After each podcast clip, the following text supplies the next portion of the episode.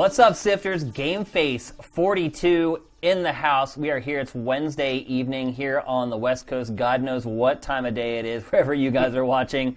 Uh, slow week for games, kinda, Yeah. as far as games are concerned. Some big stories, though. Big stories, no big releases. Yeah, so we don't have any like huge games to really go in depth about this week, but we have a bunch of really fun topics to talk about. Uh, first, the first thing I want to talk about before we get into the big six, a game that has been one of my sort of personal favorites, or at least a game I've been really excited over for the last year plus, actually. At this point, Rime was a PlayStation 4 exclusive, was supposed to be published by Sony. This week, it's announced that Sony has relinquished the rights to the game and given it back to the developers. Turns out that that footage that we're seeing right now was all fake. This Really? was all pre rendered CG target footage. It was never a real game. Well, that's unfortunate. It's really unfortunate, and uh, I'm really disappointed. This is one of those games that really caught my eye at E3 last year. Uh, we've talked about it several times on the show. How this doesn't excited! look like there's any reason it would need to be CG. oh, I know, I know. Well, I mean, look, they're going to create a target, right? Right. They're not going to create CG that makes it look unrealistic. But yeah, apparently this was never a real game uh, when they made this footage, and the the project has run into hard times. And who knows, Matt, if this game's ever going to come out. I guess one positive that came out of all of this is if it does come out, it will be likely available for multiple platforms and not just the PlayStation 4, which is good news for for most folks who may not have a PlayStation 4 and would like to play it. Although at this point, do people want to play it? I still want to play. I mean, you know, it speaks to the Team Ico fan in me. And Yeah. It's not like we get Eco games every five minutes or anything. Well, it speaks to the Zelda fan in me, to be honest. It just looks like it was going to be like PlayStation's take on Zelda, to be honest. So, yeah, I don't know, man. I don't know if I would count on this thing coming in the next couple years. I mean, it looks like a really ambitious game to begin with. So, Well, if Shenmue 3 can happen, anything can happen. well, that's true. that's a good point. of course, that could also mean that we won't see this game for another 15 years. True. But True. So yeah, that's one of the things I wanted to talk about off the top of the show. A little disappointed in that. Um, another thing we want to talk about is the GT crew, the former GT crew, finally announced what it is going to do. It is working on a brand new project called Easy Allies. Not 100% certain exactly what it is, to be honest. Well, it's like a weekly stream, I think it's Yeah, starting I mean, as. It's Get- like getting eight of the guys together. Yeah, I mean, I had uh, lunch with Brandon, and just so you guys know, I did mention this in the comments on Sifted for this video, but I did try to get Brandon to come over and work with us. In fact, I tried really, really hard to get Brandon to come over and work with us. Um, he was intent from the first time I met with him to do what what, he, what you're seeing right now, Easy Allies. I was hoping I could maybe change his mind, uh, but I was unable to. So he is uh, plowing forward with uh, all the guys that he was working with at the end of GT. And I guess the best thing I can tell is that they're going to do lots of streaming and a podcast. And I guess they've hit goals to do a bunch of other stuff. But looking at the. yeah, depending on, on how much they get per month, uh, and they're up to about thirty thousand a month in pledges right now, and subscribers. I don't know what you call the Patreon uh, yeah. subscribers, Pledgers, pledgers, backers, backers, yeah. uh, subscribers, Funders. Yeah. Um, they're up to about thirty thousand, which uh, takes. I mean, their their maximum stretch goal was like fifty thousand for a new studio, which I don't think is actually in the cards anyway. But like, Yeah. uh, so you know, it sounds like they're being pretty ambitious. Uh, I'm hoping that you know Patreon funding has kind of a tendency to drop by about forty percent after about ten months or so. So I'm hoping that Well, in 10 months, if they make that kind of money, then they can actually do something. Right, but I'm just hoping that like the people who pledge to do to subscribe to this stuff, you know, stick with it. Because kind of funny, their pledge, their pledges or whatever you want to call it, fell off pretty quick. I mean, they launched huge, like eighty grand a month or something ridiculous, and now they're down to like twenty or thirty. And it's only been how long has Kind of Funny been around now? Four or five months, something like that. I don't remember. Yeah, I don't remember when they launched, but they've lost more than half of their initial pledges. So hopefully that doesn't happen to these guys. Um, looking at their goals and everything, the the finances. I don't know. I know that alley. I'm not quite sure how they work out because if you split that money up between seven or eight people, it doesn't amount to much. No. Well, they say in the in the pitch on the Patreon page that you know this is not their full any of their full time job at this point. Yeah. Uh, maybe one day it could be if it you know if the funding sticks around, if more people subscribe, if they you know get some you know backing from some other sources because if they are successful out of the gate, you know we'll see. Yeah, was, the one thing I would say about that is if they do get jobs in the games business at a website or whatever, it's going to be really hard to convince that new job to let them kind of moonlight Yeah. on the side and do something like that. So, really excited for these guys. Obviously, have a lot of love for them. Hope that they do really well. Hope it succeeds. Good to see them finally getting it up off its feet. Um, Easy Allies, if you want to contribute, I think it's just patreon.com slash Easy Allies if you want to contribute to their campaign. I think if you just Google Easy Allies, it'll auto-complete the up. Patreon at this point. But, Yep. Uh, So another little bit of news we want to talk about that popped up yesterday: Red Dead Redemption. Two people. That's some pretty awesome Yeah. news. Not overall surprising, but no, if there was one other thing than Grand Theft Auto they were going to do, it would probably be this. yeah. But uh, Well, for no, sure, yeah. I liked Red Dead Redemption quite a bit. Um, I did stall out in Mexico because I thought that part was pretty boring. Yeah. Um, I mean, the environment in general is kind of dull. but it's beautiful and it like really captures the spirit, and it was a lot of fun. What I really like about Red Dead is that It was a bit of a cougar simulator at times. Yeah, yeah. But, uh, well, what I love about Red Dead and what I love in general about Rockstar Games is how they have this ability to kind of capture the essence of a period of time. Mm-hmm. And granted, a lot of their games, it's like the 80s or the 90s or the aughts. yeah. But they did the same thing with the Old West. Yeah, and, also just the environment. I mean, where this takes place is you know uh, about thirty miles east of here. You know that's where that's where that basically that environment begins. You know the, the scrub desert, and like you go out there. I mean, this is exactly what it looks like. I mean, the, the light is pretty, just like the. You know the sunset near the beach in Santa Monica in GTA Five. Like Right. the light is perfect. The, Yeah, yeah. the- it- it's exactly what it looks and feels like to be there. Yeah. So you know, They're also great at writing characters, and they I feel like in Red Dead they did a great job with that as well. Because it could just be kind of one note. Everyone's Mm-hmm. yeah, Marston was a good character. not even just him, but like the other bit parts in the game as well. Like that's really endeared to a lot of the characters in the game. Um, the ending had a pretty strong impact on me as well. They closed the game off in a memorable way. Um, not sure how they'll pick up the sequel, but uh, exciting nonetheless. And just so you guys know, what happened essentially was it was another resume le- leak where someone who was working on the game had it in their resume. The resume went online. Sleuthers found it. Um, it's crazy. So all the leaks now come from resumes and retailers, except for the NX stuff. Don't trust anyone you fire or Amazon. Yeah, apparently. So, really excited about Red Dead Redemption 2. Um, 2K has already said it's going to have a presence at E3, which is rare Yeah. to never. So, to me, there's a high probability that this will be one of the games debuted at E3. There'd be plenty of space. Yeah, exactly. Could set up a whole ranch.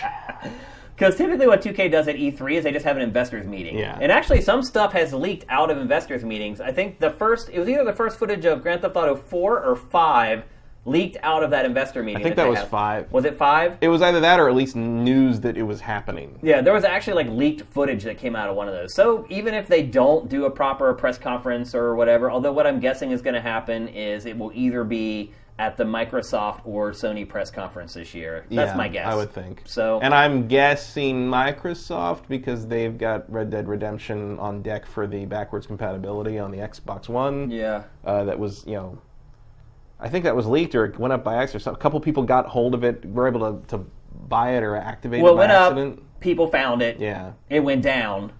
So I would guess it would be Microsoft. Yeah. Um, it would it would help fill a couple of holes. Well, I think for sure. Microsoft may be learning a hard lesson about, and you know, it actually taught this lesson to everybody else about how important it is to give the illusion that a game is kind of hitching its horse to your wagon. Mm-hmm. So, for instance, with PlayStation, it was Battlefront. Yeah. Uh, you know, everyone, the way the commercials and the marketing went for that game, never would, know you would think that it was like a PlayStation 4 exclusive. And, uh, you know, Microsoft did that last generation with a bunch of franchises, Mm-hmm. most importantly, Call of Duty. Um, And so maybe this might be Microsoft's attempt to get back into that space where they associate themselves with the marketing around this mm-hmm. game and people start to assume, oh, and maybe they get exclusive DLC for this game, which with Rockstar, who knows what that'll even be at this point. We still have no story DLC for GTA 5. And so they say there won't be any. have they said that? Uh, that's what I heard. from- I don't think they have actually confirmed that yet. I think it's been like they've been weird about it, but I don't think they've actually said like definitively that they're not doing I think it. if there was going to be some, we'd have seen it. I'd agree with that. Like I would say the chances of it happening are probably at about twenty percent right and now. it's a shame because like there was a lot more you could do. In Oh that yeah, world. I mean that game. I can't believe they haven't put out story. The problem is they're making so much money off Grand Theft Auto Online that they're like, no why? reason. why would we take these guys off of this easy money to create story DLC, which may or may not hit if it doesn't get great reviews? So I would love story DLC for that. game. And I loved, uh, you know, I loved the heist update. It was a lot of, I had a lot of fun. although it was like that. delayed, like Oh yeah, forever. but like, when Forever, it finally yeah. came out, it was great. Yeah. Uh, but I really wish there had been like you know an equivalent of the Ballad of Gay Tony for Yeah, GTA. yeah. You know, where because Ballad of Gay Tony was where they really like took the safeties off everything. Yeah, yeah. In, in that one, They can do that with DLC though, because they don't have to count on the entire user base experiencing something. Right, So, but like I would love something that crazy in GTA 5 because GTA 5 was already pretty much at the level of Ballad of Gay Tony anyway. Yeah. So if you take that, you know, you, I mean, you're you're wandering into Saints Row territory at that point. maybe, Yeah, yeah. But like, I would have loved to seen seen them go a little unhinged on that. Yeah. But you know, the mod scene kind of does that for you now on PC. So maybe maybe that's what they kind of are counting on to keep it alive. It could be. So, regardless, no matter where who markets the game, really, really excited for Red Yeah. Dead. Um, Where, wherever you need me to go. yeah, exactly. It, sure looks like in a month or two we'll finally get, be able to check out the game for the first time. I can't wait to see the game running on Yeah. new gen hardware. Because that game, I mean, that game was a almost It a already. miracle. I mean, look at what Yeah. we just were looking at. That game still looks stunning after Oh, yeah. all this time. So, and it never had a PC version. oh yeah, you're right. Crazy. Yeah, that is crazy. All right. Well, that's it for the intro to the show. It's time to get to the B I G S I X. So, Matt, we've talked about the division on this show ad nauseum.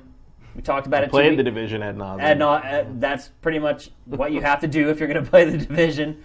Uh, we talked about it two weeks ago when when it came out. We talked about it a little bit last week. I'm bringing it up again. We're going for the trifecta with the division, and it's because I have an issue with it that's really bothering me.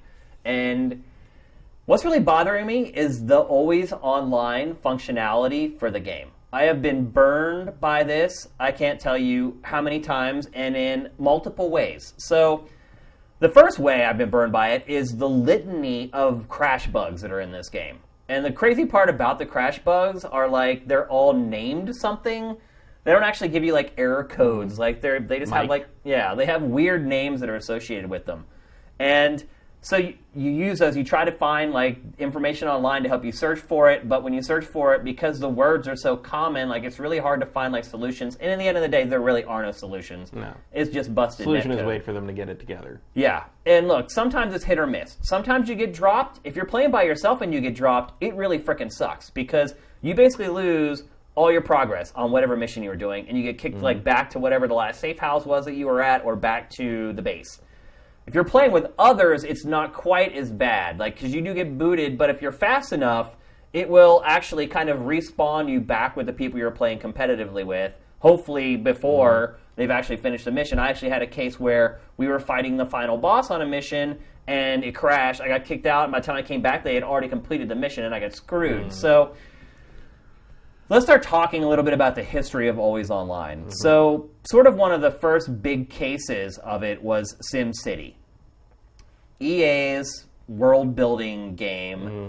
that you know if it kind of came under fire for the whole world building or for the uh, for the always online DRM at mm-hmm. first. Everybody knew about that, but the big problem was when the game launched because it was always work. online, it didn't work, and people were completely unable to play the mm-hmm. game. And there was the claim, EA made some claim that like they were using some kind of cloud computing that the game couldn't run offline because they were doing too much of it online to make it work. And then I think a few days later, like someone in the in the community like, cracked it so it worked offline and was fine. So everyone was like, uh, what? And so I think there's a lot of there's been a lot of like dishonesty in the presentation of the always online DRM idea to the to the consumer base in the first place. So like, there's no reason to trust what anyone says about it at this point. Yeah, well, that was kind of the precedent, right? That was the first one, and I feel like that kind of put everybody on guard Mm-hmm. going forward. I mean, people are already on guard because of Diablo 3 doing that, even if you wanted to just play solo. Right. Um, and well, that wasn't really a problem too much because yeah, I mean, Blizzard's pros. They knew. You know, you know, you couldn't get online the first night without like waiting Yeah. for a while. But like after that, they, it was ironed out, and it wasn't really a big deal because who doesn't have a PC that's online all the time, Right. But like SimCity was the one where it was like we're just not even gonna, you know, it was, it was specifically supposed to be anti-piracy, but it's a classic, you know, example of an anti-piracy technique only hurting the people who legitimately bought the game. Yeah. And so the, you're right. You know, Diablo 3 was another one of the early cases where people were kind of like, oh my gosh, wait a minute. Like, how's this going to work? Yeah. Then we have the announcement of Xbox One at E3, Mm-hmm.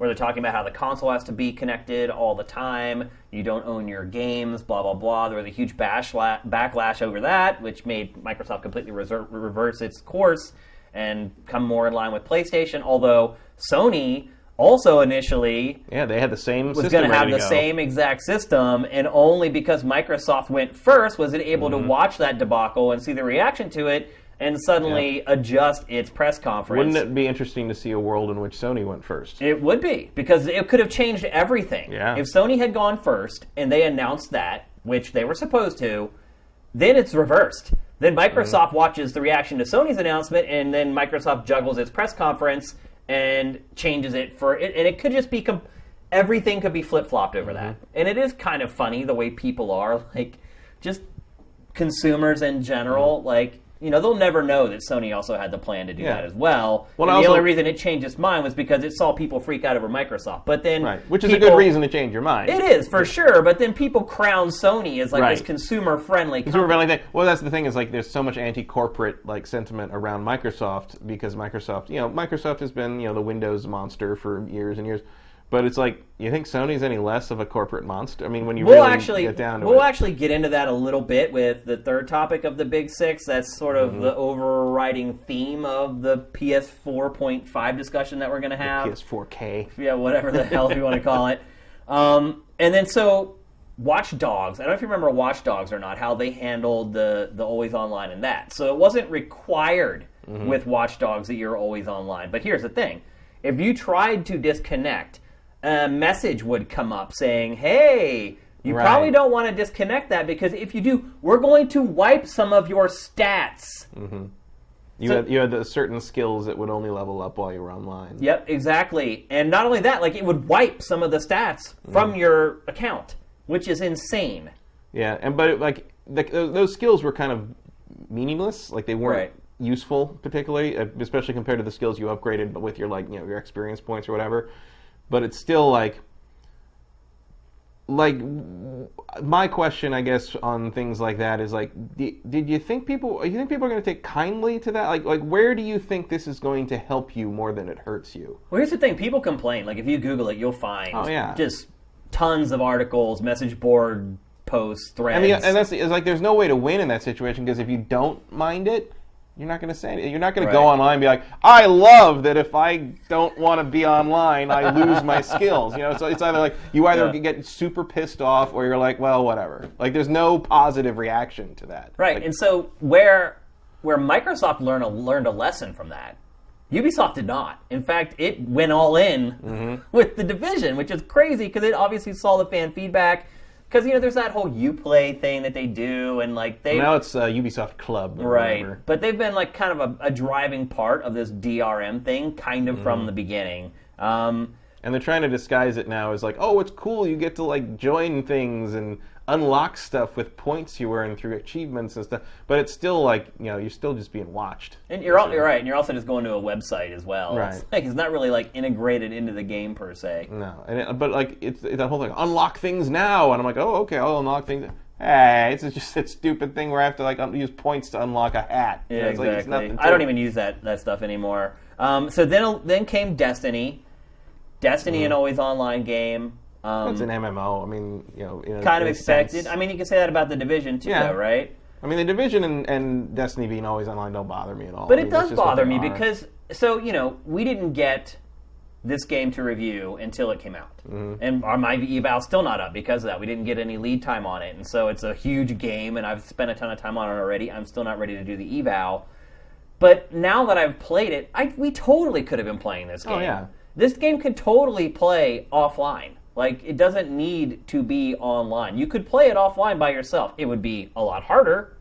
I know that because I tried to play it by myself for probably the first, like, 10 levels and then realized that it was stupid and I should play with other people, and it was became a cakewalk after that. But you can totally play that game offline. You could play Destiny's single player stuff offline, mm. although you would lose a little bit of the spontaneity. And that's one thing I would say about the division that I don't like as much as Destiny is you don't have like these events that just pop up that other people can help you with.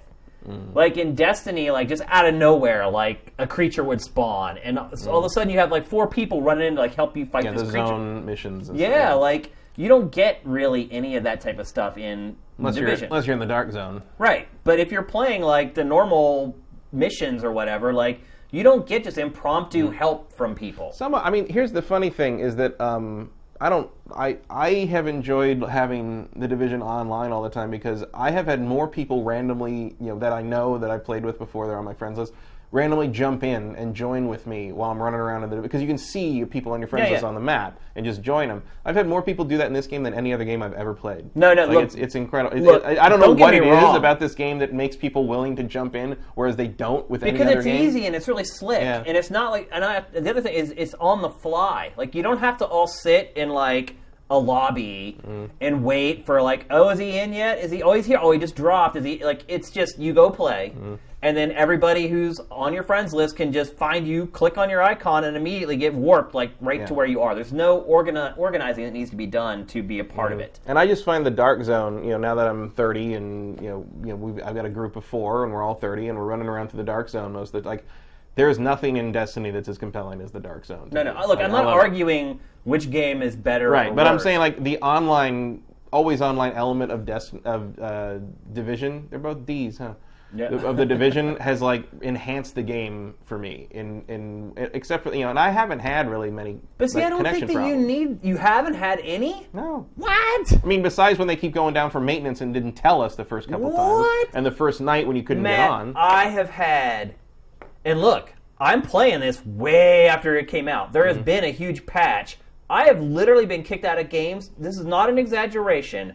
At least 30 times. wow, Booted out completely out of the game at least 30 times. I at have least. I have lost connection on Division twice. Once because my router crashed and What? booted me out, and then the other night, Sifters in the comments. I want to see. Am I an anomaly here? Two nights ago, we got trapped in an elevator in one of the maps. Like you're supposed to hit the elevator and Yeah. leave that map. The, the the mission where you fight the first big flamethrower guy, when you get the the, the tech dude. Yeah, yeah. Um, we went in the elevator, hit the button, and it, it went dark, and it reloaded, and we were in the elevator, and we couldn't get out. We were just trapped in an elevator. No, And I it- just had straight. And so we had to. out. I tried to like fast travel out of it, and it froze on the load screen. And I had to reboot, and we lost the mission.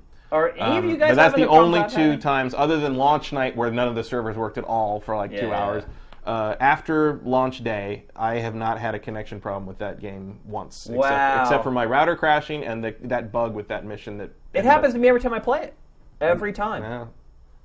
At least Uh, once every time I play it. Every session I've had is is crashed at least once. Haven't and then like the people I play with, like we maybe like the one guy who has a shitty connection in New Jersey, we lose him about maybe once a night. Right, but that's his connection. I have a great connection. Like my connection is beastly. Mm-hmm. Like generally, like if I play online games, I usually have like the lowest ping in the room. Yeah, I've seen I've seen a ton of weird little like glitchy things in the game, but in terms of staying connected, haven't had a problem Man, am I alone here, guys? So I'm like, I'm, so that's after like about 60 hours. Every, a lot of you're right. A lot of people here are saying play 20 hours, never disconnect once. Wow, what the? That blows Mm-hmm. my mind. I have no problems with any other games. Never Weird. drop my connection. Nothing. No other issues. Never had a problem with Destiny. But Hmm. this one, it just crashes all the time, and it'll come up with the screen. It'll have like Mike four eight five three. Mike yeah. or Knight or whatever. I got all, when, when on the connection problems on the first night. I got a lot of Mikes and I got a lot of Romeos Yeah, and that's in addition to and Dwayne's.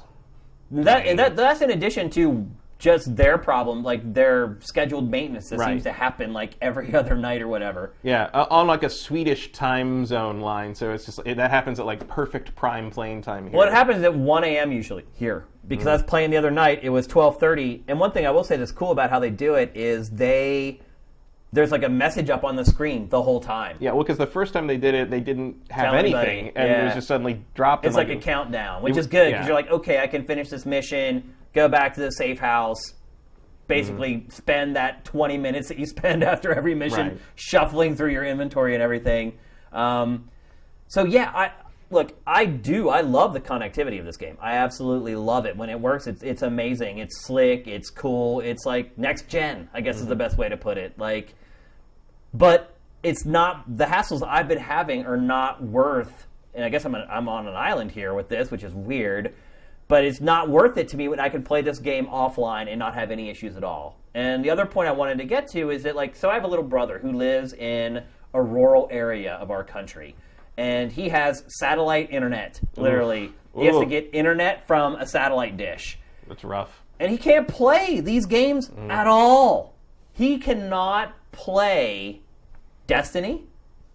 He he wants to so bad. He cannot play Destiny. He cannot play the Division. Like I talked to him on the phone last week. He's like, "Well, what's up with the Division? Is it good?" And I'm like, "Yeah, I'm enjoying it." And he's like, "Lucky you!" Like he literally cannot play the game. What does he do that he lives out in rural wherever? It's just where his he lives. It's just worked out that that's where he ended up. So look, there's lots of places in our country that are like that, man. Call Google. Yeah. um, so he can't. Lay some fiber. Yeah, exactly. We have a terrible like broadband infrastructure in this country. Like that should really be something that like is being upgraded in general here. I mean, it sucks that there's so many places that like that's a big problem because Well, the fiber. There's no reason they shouldn't have it. They just haven't connected it. In fact, like I can't get fiber at my place here in LA. It's the lines are out there on the street, Mm. but they just haven't tapped into it yet. And so they're slowly like, and they've laid down this fiber in the '80s, by the way, which is insane. It's been there all this time because they knew eventually it was going to be able to send information very quickly. Mm-hmm. Um, so anyway, we're, I feel like we're getting off off on a tangent here a little bit, but Somewhat, but it's also like that's. I mean, that's who you should be thinking of when you talk about these always online. Because again, the division, and yeah, if you live out in the middle of nowhere, you're not going to be playing a lot of MMOs. Sorry, like that's just the price you pay. On the flip side, you don't have to wait in traffic very often. Well, So- but look, there's other like- parts of it too, though. It's But like, if like the thing that bothers me is stuff like uh, SimCity or Diablo, where it's like if you just want to play a solo game that's clearly just a solo game and doesn't involve like you know stuff like the Dark Zone idea or like all that kind of thing. Like, there's no reason you shouldn't be able to play it. Right. Especially when it wanders into DRM territory, Which is what it when is. it bothers me. yeah, I don't feel like it's like I a don't feel like veiled like DRM. I don't know if I feel like that about. That's what it was De- with Watch Dogs, though. It was, but I don't think know if I feel like that about watch, about uh, Destiny or Division. Like the concept of those games lend themselves to being online all the time. But it, I'm I'm arguing it doesn't. Like I don't really see any reason why this game needs to be online all the time. Sure, if I'm to go into the dark zone or if I want to play cooperatively, uh, there should just be an option there for me to play cooperatively or for me to go to the dark zone. Like the dark zone is kind of this weird cordoned off thing anyway, where you kind of go through a gate and then like it loads the whole thing in. It's basically a glorified menu anyway. Like. And here's the other part of it too: is in ten years' time, are you going to be able to play the division, Matt? I don't know. I don't think I want to. Why not? People still I- play World of Warcraft. Well, not as many as they used to. There's still 5 million people playing it. Mm. That doesn't bother you to think that this is a game that you may never be able to play ever again at a certain point? Not really. Why? Look They've think already the old game we just did last week. We talked about a bunch of old games that we loved, and you know, Propeller. Well, all these Because I, games. because I think the the way you would play the division like ten years from now is you'd get a cheap PC version. You know, however you do that, and uh, someone would have a you know a player run server up. You know, it's just like all the defunct MMOs now. But it, but it, it's it's completely changing the business. It's like I buy something, and it's really what it is. Is like it's what the graphic says right now. We're losing control over things that we're buying. Like these are the first steps towards it. Like they control everything now. They can take down the servers. I can't play the game I paid sixty dollars for. Mm-hmm. Like that to me is insane. I paid for this. I didn't rent it. I didn't get it from GameFly. I paid money for this game, and they can tell me when I can and cannot play the game. For instance, I'm trying to get through the game for review, and they're just like, "We're taking the servers down. I can't hmm. play the game." I'm like, "Man, like I need to play this damn game." Like that is insane. To me, it is insane. It's not like it's new if you have a Steam account.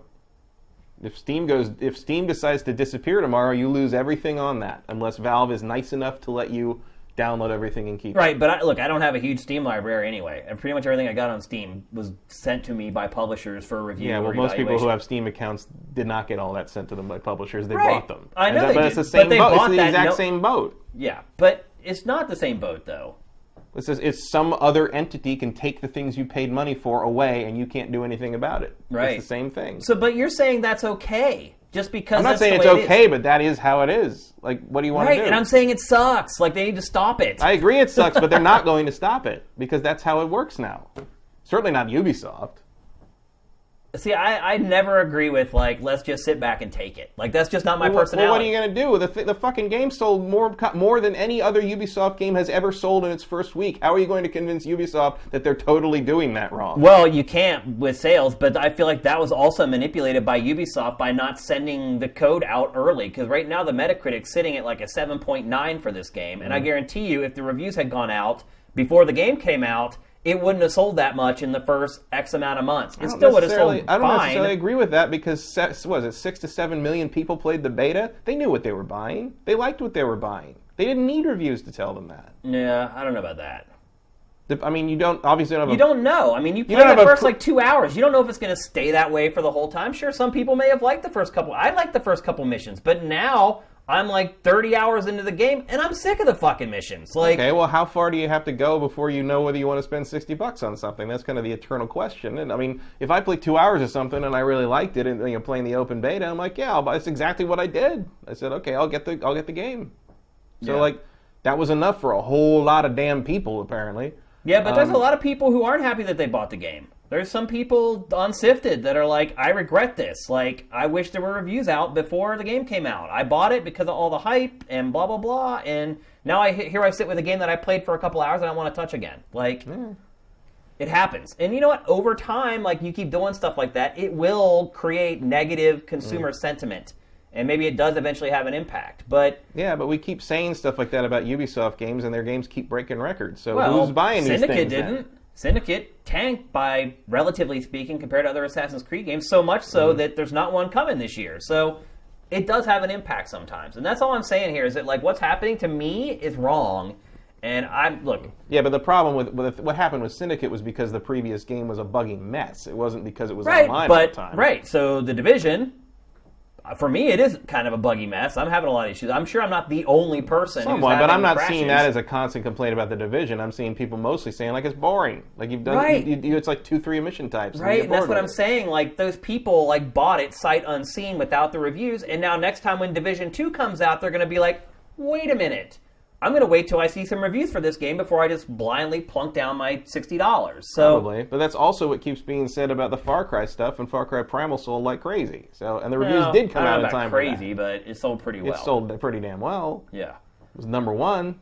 And, and look, I hate the argument that like that's the way it is, so freaking deal with it. Like I feel like if you you can make a difference, you can change your behavior, you can bet with your cash, and or you can make your statement with how you spend your money, and you can change things. And so I'm never the one who just turtles up and says I'm just going to take it. Like I'll never be that way. Well, what are you going to do?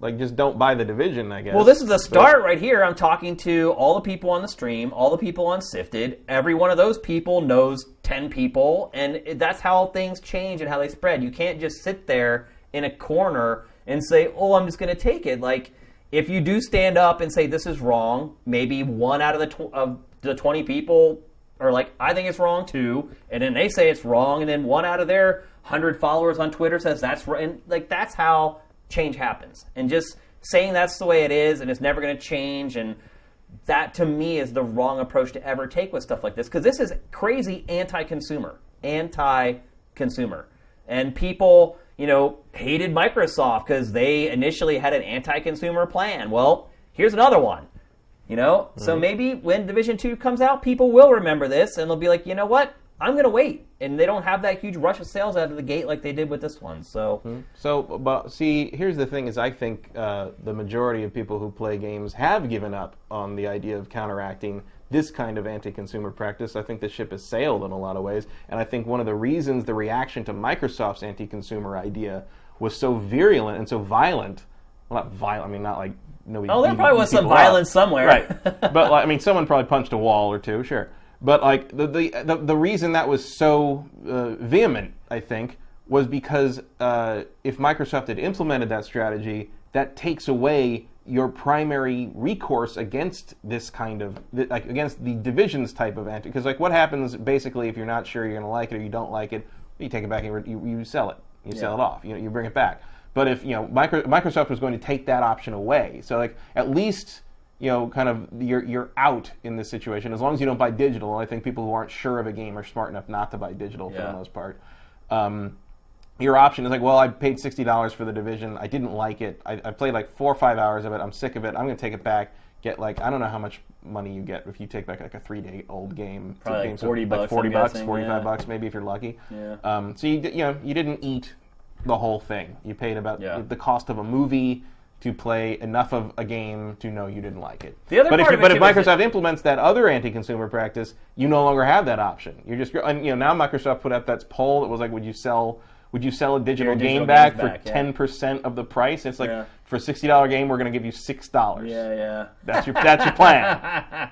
yeah. Uh, like I'd rather you give me nothing at that point. Like that, that just feels like I don't even understand why that feels like that. tipping me a penny. Why are they doing that though? Because it's not like they have to like resell that exact code that you used to download the game. Well, like, I think they're just trying to make you feel a little better about investing this money into the Xbox Live service you're never going to be able to get back. But like throwing six bucks of credit at me is like Yeah, that's, that's a like, slap in you're the just yeah face. you're just making you're just pissing me off. Then Here- Here's the final angle of this whole thing, and that is that there aren't that many games that do this. Like literally, mm. when I was preparing the show and researching for the show, I mean, literally, the games that we've talked about here in the last 15 or 20 minutes are really the only games that do it. Like, it's not this crazy like prevalent thing that's happening all over mm. the industry. It is still an isolated case with a very and also look at the you know on, the, on our list here, mostly EA and Ubisoft. EA and Ubisoft, yeah. I mean, yeah. It almost all is, yeah. And they're the ones who have kind of adopted those policies. Yeah. Consequently, at least EA is one of the most hated publishers Yeah, in the and industry. also, I mean, you know, I enjoy a lot of the games that come out of Ubisoft and EA, but they are also the two publishers that I'm just like watch them very Yeah, yeah, closely. you know, for like, sure. like you know, you never quite know where they're going. You know, I love Sim City, but I've never played that that game. be- that- that- well, Whichever Sim City this was, uh, was it six? I don't even know. No, it wasn't six. Whatever that. Well, they wa- never numbered it right. for this one. They just, oh yeah, they just started. pressed a reset, because yeah. that's what we do now. Yeah. we just reboot. just like Need for Speed. Yeah, um, but I've never played that because I'm just like, well, no, I don't like it enough to, you know, whatever whatever I, joy I might get out of that game is not going to be enough to warrant like sitting there thinking about, you know, even if it's not like that anymore, like Yeah. that's gross to me. Yep. I mean, look, people may be sitting there watching this show either on the stream or on the archive right now saying Shane's insane. Like, it's wishful thinking, it's pie in the sky stuff. It's not. Like, literally, if enough of you guys just go on Twitter and go at Ubisoft US and complain about stuff like this, like, it changes things. Like, it really will make a difference. Start Use all caps though, so they can hear you through all the money they're buried in. Right, right. But I mean, seriously, like you can start a hashtag. Everyone uses a hashtag. You can really affect change now more than ever. Like in the past, it's true. Like you really had no recourse. You were just this mm-hmm. Person living somewhere. You probably didn't even have like a mailing address to mail a letter to a video game publisher. Now with social media, you literally have a direct line. You don't need me. You don't need Matt. You don't need anybody. You have this direct line to the publisher. So to mm-hmm. me, now more than ever, the consumer, the gamer, can actually affect change. They did. They made Microsoft completely reverse its entire strategy that I I guarantee you it had worked on and researched for years. Mm-hmm. And all it took was one little social media storm for them to about face. Look at there's so many things that have happened this way. Look at all the little uproars we have over like misleading translations or changing games or censoring games that come over from Japan. Like it works. And so it is kind of isolated right now, which is why I haven't completely flipped my lid over this yet. If this was like every game, like I would literally lose it, and I would start to try to start a hashtag to stop it. But as it stands right now, we've got one, two, three, like six games like ever that have really adopted mm-hmm. this policy. I'm sure there's a few other like smaller And I like still don't MMOs and- quite get on board with the Division and Destiny being on that list, but because it's you know you could technically play World of Warcraft on offline too if you really wanted Yeah. to, but like no, like, it's just not what they're making. It's just not how it works. Yeah. But there's no reason for that Need for Speed game to be online all the time, and certainly there's no reason for a single player game like Sim City to be checking whether you're a real customer or not every five seconds. So Yeah. yeah, stop it. Stop that. Like if it's if it's part of the gameplay, if it enhances the experience, that's one thing. But if it's just like you want to check that I actually paid for the game I bought, like a uh, screw you for like instantly. I mean, I know like you know we're not supposed to trust the companies and they're not supposed to trust us or whatever, but come on. And second, uh, the people who actually did steal the game uh, got around that in ten minutes. Yeah. So you're not hurting anyone but the people who actually gave you money. That's, you're that's right. the problem I have with that. Um, Well, even Ubisoft has relented on its DRM. Somewhat, but I still past, I think Ubisoft is the hardest major publisher right now to change the mind of in terms of like consumer base questioning their complaint. I think Well, they're also think, based in Europe, which Well, right. That's why I think I think Ubisoft France is uh, you know just sort of like off in their own world a lot of times. Like Yeah. there's there's places where you're just like, well, what? Who the hell made that decision? And Yeah. inevitably, it goes back to the home office, you know.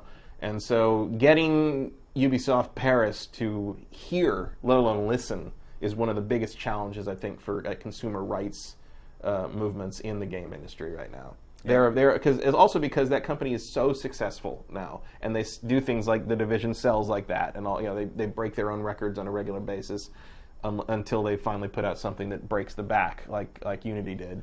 Um, which actually, you know, by the way, I actually played Unity again uh, last night because uh, had to do some capturing of it, and uh, it is better now. It it runs nicer. It's beautiful. That game is beautiful. The It lighting is, yeah. amazing. But in the especially cutscene, the PC version of that. yeah, game. the PC version was what I was was capturing. You know, it looks great. It was 60 frames a second, like all the image, just beautiful. But there was a cutscene that was happening, and the guy I was talking to the whole time, his hair, he had long hair, and his hair kept flipping up like a bird, like every five seconds, the whole time. And I'm, I'm just like, I can't, I can't do this, I can't play this, like it's too ridiculous. Yeah, So, um, you know, and that's how that's that, that is how that game's going to be forever. yeah, They're never going to be able to fix that. you're right. So, yeah, uh, yeah, I hope they listen, but uh, it seems uh, of all the companies in the industry, I feel like Ubisoft is the hardest to strike brain. I would agree with that for sure. yeah, they're U- their US arm. It's a lot like Nintendo, like NOA is. And I'm sure like tons of Ubisoft, you know, people here and in Canada would agree with us. You know, would be Yeah. you know, like, yeah, I think so too. But try calling home and telling them that. you Yeah, know, it's like- just like NOA with Nintendo Japan. Right. It's like Japan Right. drives the cart. And matter. we'll we'll get into that. We shall. Yes, we definitely shall. So let's move on to the next topic, and that was a great segue from Matt. We're going to talk about the Nintendo NX Oh. controller. So, just a little history lesson. Months ago, this patent leaks for Nintendo's new controller for its NX, or at least people thought it might be. It was an officially filed patent by Mm. Nintendo for this weird looking controller thing that honestly, when I saw the patent, I never dreamed it was real. No, looks like, like- looks like Stewie Griffin's head. Right. I was just like, it's another Nintendo thing that they're messing around with that'll never come to fruition. Well, last week, a first image leaks out of basically what looks exactly like that patent, and you're seeing like other photos. This is right now. today's leak, I These think, are the leaks yeah. that came out today. So, so it comes out last week. The first image. Everybody's kind of like, no way is that real. It can't be real. And then Mm-hmm. I I I thought it looked dumb enough to be real. Let's put it that way. I look I, am like, no, but well, it's dumb enough to be real. It, it, it really, you know, because because a lot of the similar types of skepticism. That's the first. Yeah, so this is the first photo that leaked last week, and one thing I would say that made it seem like it might be legit to me is those connectors are the same connectors that they use on like dev kits and Mm-hmm. The capture units for Wii U. So, but here's the thing: that image on it looks so bad. I was I like, don't know what the hell you're looking at. I'm like, that's got to be Photoshop. But I, here's the thing I love. You see in the upper corner, this is a, today's picture. Up, it's Yeah. zooming in past, but up in the upper right corner, you can see there's a picture. There's like a tree reflected Yeah. in like the, the the screen there. Yeah. There were people I saw who were trying to compare photos of the outside of development studios to find that tree. Well, they figured figure out who it was. Did they? Yeah, it was. It's actually the developer of the division. Massive. Yeah. Because someone found a tree that looked just like that outside their uh, their office. That's who it was. amazing. Yeah. Amazing. The internet. Love it. Which also means that that is 100% real. Yeah. And look, it's a prototype. Um, Nintendo's prototype controllers generally tra- change a good bit before they're finally released. A little bit, yeah. I wouldn't be surprised if that one does too. the prototype DS looked a lot different from the final retail version. But what you're looking at right there, that is That's the, probably it. That is the NX controller. I mean, they may end up adding like maybe grip handles to it. I'm guessing because that was part of the prototype. They're actually like Yeah. typical controller handles on it. Maybe there's something that retracts that is- on the bottom of well, it. and then like I mean, you can see the little B button on the on the lower corner there. But see, it's not a it's button, It's not a button. It's it's on the touchscreen. But there is also a. Um, there seems to be a lot of haptic feedback thing going on here, and there is a patent that Nintendo has for something that basically raises buttons out of the touchscreen, so that you would be using. You could like, actually feel It would be, it'd be like yeah, you'd feel it like a remote control with like bubbles on it, kind of. That, so there would be a tactile feeling of, of a button there. So there were a few things that were kind of announced, not announced officially, of course, but were kind of leaked along uh, with these images today. Uh, the analog sticks are kind of like the Circle Pad Mm-hmm. Pro, and that they kind of slide. Yeah, like the, the the the base there doesn't actually move. It's more like they yeah they slide around like like uh, I guess they're sort of more nubbins than, than Yeah. sticks, Um, this is just and the, they click. I guess. right, and they also said this is just the controller. That Yeah. Mm-hmm. there's a separate piece of hardware that comes with the controller. Um, I mean, look, you're looking at the next Nintendo handheld right now. and they're like haptic feedback scroll wheels, wheels, on top. scroll Yeah. wheels. Hmm. all right. So now that we've talked about all the information that we have about this thing, let's talk about what we think about it. Nintendo had a good run. I, I don't I don't know what else to say. Like I look at that, I'm just like, what? I Like, there's got to be more. There's got to be something else. Like Well, remember there was a little sticky note in the first image that says, "You will say wow." I did. I did. I did say wow. Not for the reasons that I said it for, like the Wii. I say wow when a guy in a Prius cuts me off too. I Right, mean, it's right. not it's not always a good thing. and not for the reason like I said it when I first saw the 3DS have 3D with no glasses, Mm-hmm. and not even honestly for the same reason why the first time I saw the Wii U, I was pretty impressed with it. Like Yeah. This was like a wow. What are they thinking? Wow. Like Yeah. first of all, nobody. yeah, that wa- wow is followed by really Yeah. for sure. Who wants the screen to be covered with their? I mean, look, mobile, iPad, whatever. Yeah. Maybe you're used to covering the screen with your hands, but not core really. gamers, there's no need with for the, it. with the sticks and or the nubbin things and like I don't. There's an oval screen, don't what is, what am I doing with that? I mean, I mean, this really looks like they are going all in on the mobile idea. yes, Like, I mean, that's a phone basically. it is. Yeah, I mean, or a or a Vita, Yeah. but the, it. The fake Kaz Hirai Twitter account had the, the thing of the morning. I thought where they just it's like oh no the new Vita design leaked. I was like it does it does look like the new Vita. It does look like a Vita design. It bit. does look like it could be like the new Vita. But I mean I mean I look at this thing and I'm like I don't see them. This is not here to play the games I want to. This is here to play like Pokemon Go. Well, listen, here's the thing. So if you actually go back and you look at the patent for this, there's some kind of crazy display technology Mm-hmm. going on with it. It's like it does like holograms or some kind of there's some kind of way that the image lifts up off the screen. Yeah, I think that's related to how the buttons work, where it- it's like the screen is malleable somehow. It can be manipulated by things underneath the screen. Yeah, I mean, look, there's more to it. And look, it could be a case where eventually I do say wow, you know, when they show the thing off at E3 I or mean, whatever. clearly this is not how Nintendo wanted us to first experience this. Yeah, and it is kind of a shame that this has Yeah. happened because Nintendo's usually pretty good about keeping leaks under wraps, but not this time. No, this is. I mean, they've they've had some leak problems in the. And I wonder. I wonder if there's going to be any repercussions for Massive because at the same time. like, Oh, you- for sure. Well, yeah, but Nintendo, you know, wants to be like you know, rah rah rah, but it's like Third parties, they need them. You, you can't really alienate Ubisoft at this point, can you? yeah, because they may be the only person that's in your, or the only publisher that's in your corner right Yeah. now. And has I mean, really. Uh, they owe Ubisoft for a couple of generations of support beyond what any other third party did. And here's something else that lends credence to the fact that this is probably real is that so yesterday Nikkei, the newspaper in Japan, Mm-hmm. reported that Nintendo had halted production of Wii U consoles. No one was really all that surprised. I think it was kind of one of those inevitabilities that Mm-hmm. everyone was like, well, that sucks. Like, you know, it's probably time to put the cap on it and, and call it a day. Well, Nintendo actually comes out and says, "Oh no, no, no." They they like respond to it and say, "Oh no, no, no. Wii U production is still happening throughout the year. That report from Nikkei is wrong." Nothing has come out of Nintendo about this. They have not come out and said, not even the Mm-hmm. There was usual. there was one tweet from someone who works at the Treehouse, and then that was deleted. What did it say? Nothing. It just like it just retweeted the link to the Oh, NeoGAF it, thread it, about yeah. it. It was just like, hey, look what's going on, and then that was gone. After Yeah.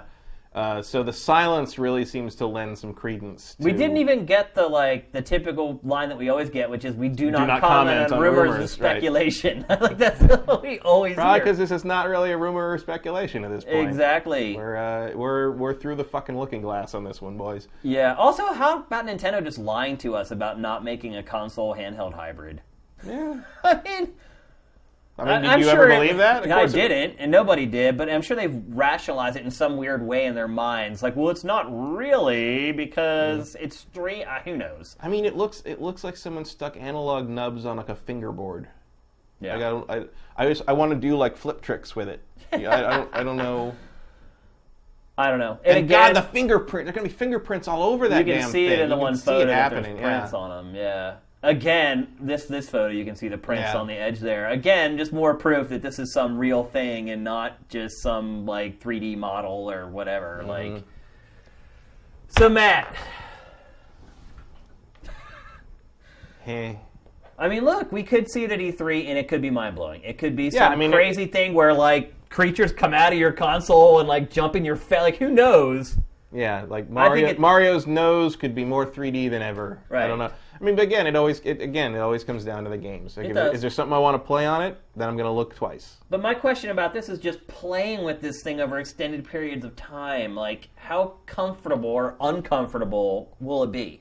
To me, know. It looks too small to be comfortable for my I mean, hands. how do you hold it? I mean, that was one of the things that made me think it was fake. Was how do you hold it to play? But the other thing is like we're all Because Nintendo's really good with ergonomics typically. and- everything we're asking here is the same stuff people asked when the Wii controller was first shown. Like if you, if you go through the old threads for that, it was like it's like how am I gonna hold? I'm not gonna all use that for an, for an hour. There's no way. It's like there's not enough buttons on it. There's no, you know, it's like that's the whole thing. So, well, there's you know, no buttons on this. Yeah, there's no buttons on this one, but it's like, you know, I'm I sure. mean, just a buttonless controller. Can we talk about that for a second? yeah. That's really bad. Well, it, not if it's got functional haptic feedback that creates buttons on the screen, like that that patent they have. But Matt, we complain about D-pads and buttons when they're not like perfect on Uh-huh. real control, normal controllers. Like, Well, that's why it's interesting to me because Nintendo has always been so anal about controlling its hardware because they want the hardware experience to be seamless when you play it. And like it it seems like this would be a much harder hardware situation to control on that level. But maybe part of that is because Iwata's not calling the shots anymore. You know, that's the other thing is like we aren't dealing with old Nintendo. We're not dealing with Iwata's Nintendo. We're dealing with people that think they need to move in a new direction and do something very different and change up how the public is. You know, they, they're looking. I mean, I think if you're Nintendo internal right now and you're you're the ones designing this system and you're looking at that, you're like that. You, that looks like something that like whether it's good or not. Uh, the mainstream media is going to report on that. yeah, that's the quote unquote Nintendo difference. The blue, Yeah. the blue ocean strategy that they followed with the Wii and tried Mm-hmm. to follow with the Wii U and failed miserably. yep. I mean, look, here's the thing that's odd for me is that I, lo- I love the Wii as soon as I saw it. I was totally hook, line, and sinker all over it. I liked the Wii U when I first saw it.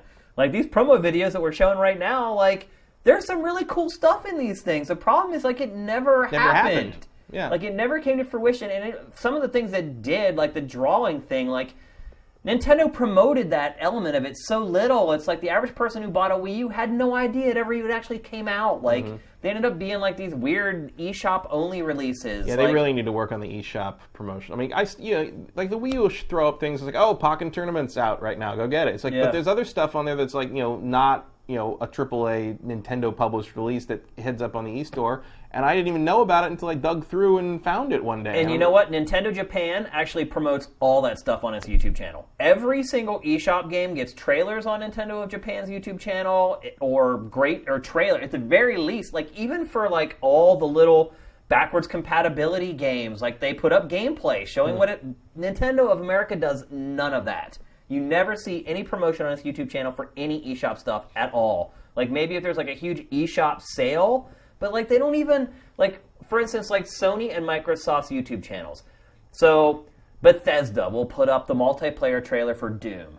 Well, it goes up on Bethesda one day, the next day it goes up on the Xbox channel and the PlayStation channel. You don't get that with Nintendo though. Mm-hmm. The only thing you ever get on Nintendo's YouTube channel is a Nintendo published game. And like again, it's just one of those ways that Nintendo is still lagging behind the way the rest of the industry handles marketing and media and outreach to its fans. So They- But they even do that with their own published games. Sometimes, like if it's not one of their top line tent poles, you know, like good luck seeing anything for Art Academy in there. Right, that's what I am mean, saying. Like they put out trailers on their Japan. Like there's Yeah. the new Disney Art Academy. That's like literally it was announced like two weeks ago in Japan, and it's coming out already. Like they put, but they put out like Mm-hmm. three trailers for it on the Nintendo of Japan. Like after the last Direct happened. Here's another example of it.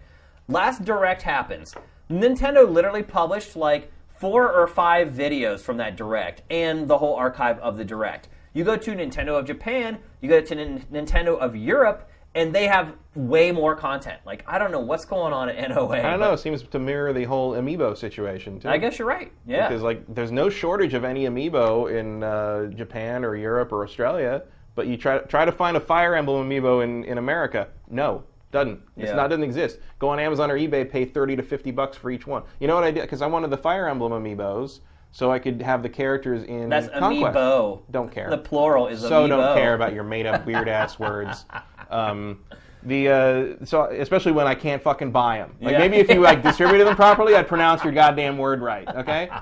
Um, the uh, so so like I wanted the Fire Emblem guys, and like I couldn't find them anywhere. So you know there were like people selling them on eBay for like you know all four Fire Emblem guys, 120 dollars. It was like oh, fuck. so I so I bought all four of them for uh, was it Robin and uh, and Lucina? I bought all of them for 15 bucks each from a guy in Australia who shipped them to me for free. Yeah. Exactly the same item, Right. slightly different packaging. What happens is they reissue them or whatever, and Right. then and sometimes the market falls. But why out. didn't you reissue the Fire Emblem ones Right. when the Fire Emblem game came out? Like, where is the synergy here? Yeah. Meanwhile, if you go to Toys R Us and look for them, it's just this giant wall of Animal Crossing characters no one gives a shit about. Yeah. and and and those will stay there forever because the retailers will not order new cases of these products Until until, the old the old ones, ones. sell off. Yeah. And no one wants like fourteen thousand owls. Yeah. So that's it. Like that, you know. And I don't know. You're know. right though. Nintendo is like the one hand is not talking. No, and I don't know. And like you see pictures of like I saw pictures from uh, Germany of an amiibo section, and it's every single character they've ever released.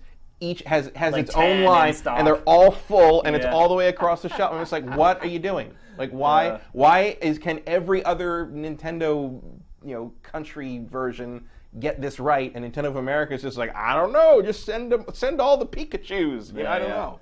You know what it almost feels like with the NX is that Nintendo is reacting to because you were talking earlier about how you know this product the mainstream press is guaranteed to, to cover. Absolutely, it. yeah. And look, any Nintendo product, at least console or handheld, is going to get covered by the mainstream Yeah, from the press. perspective of like a tech reporter, I think that controller's pretty sexy looking. You know, like, Right, but here, here, so here's the thing. Like, I almost feel like Nintendo is looking at this from the perspective of, well, you know, with the Wii U, there was all this confusion over, is it just a new controller for the Mm-hmm. Wii?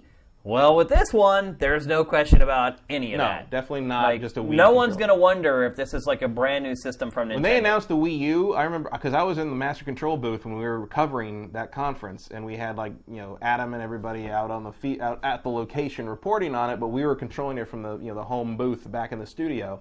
And when that thing was shown as, as the Nintendo conference was ending, we had everybody was on the on comms being like.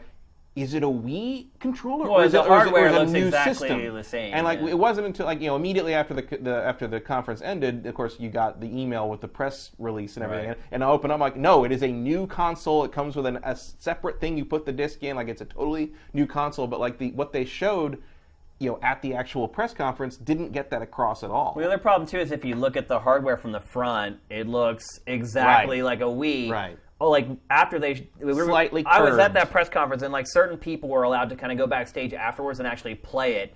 And I went back there and like I I was like because on stage it looked just like the Wii, Right. but when I went when I went backstage and, and like looked at it, you could see it was much longer. Longer and yeah. And I remember I took a photo of that and like posted it on Twitter or whatever, and people were like, "Oh my god, okay, so it Yeah. not I actually I remember I mentioned that photo to uh, one of the hosts because they were uh, they were like I don't know if it's I think it might just it looked like it was just like a Wii. I'm like I just saw a photo that Shane put up from Game Trailers and it's longer. It's not the same box. It was, deeper, but I can totally understand where a lot of people would have complete confusion. But they never showed that off. They showed the controller and everybody using Wii controllers. So I Right. think the confusion was totally understandable. There won't be that confusion with this at the Definitely very least. not. But I do- you I- know, okay, I I, have a- think that's oversold a little bit too. Like I really don't think that that was one of the main reasons. No, I don't A lot of think people throw that out as like the main No. reason the Wii U failed. Like I don't think that's it at all. I mean, it didn't help in terms of the run up to the launch, but I don't think you go into a store and see the display and not understand it's a new system. I think you just don't care. Their yeah, exactly. Their problem wasn't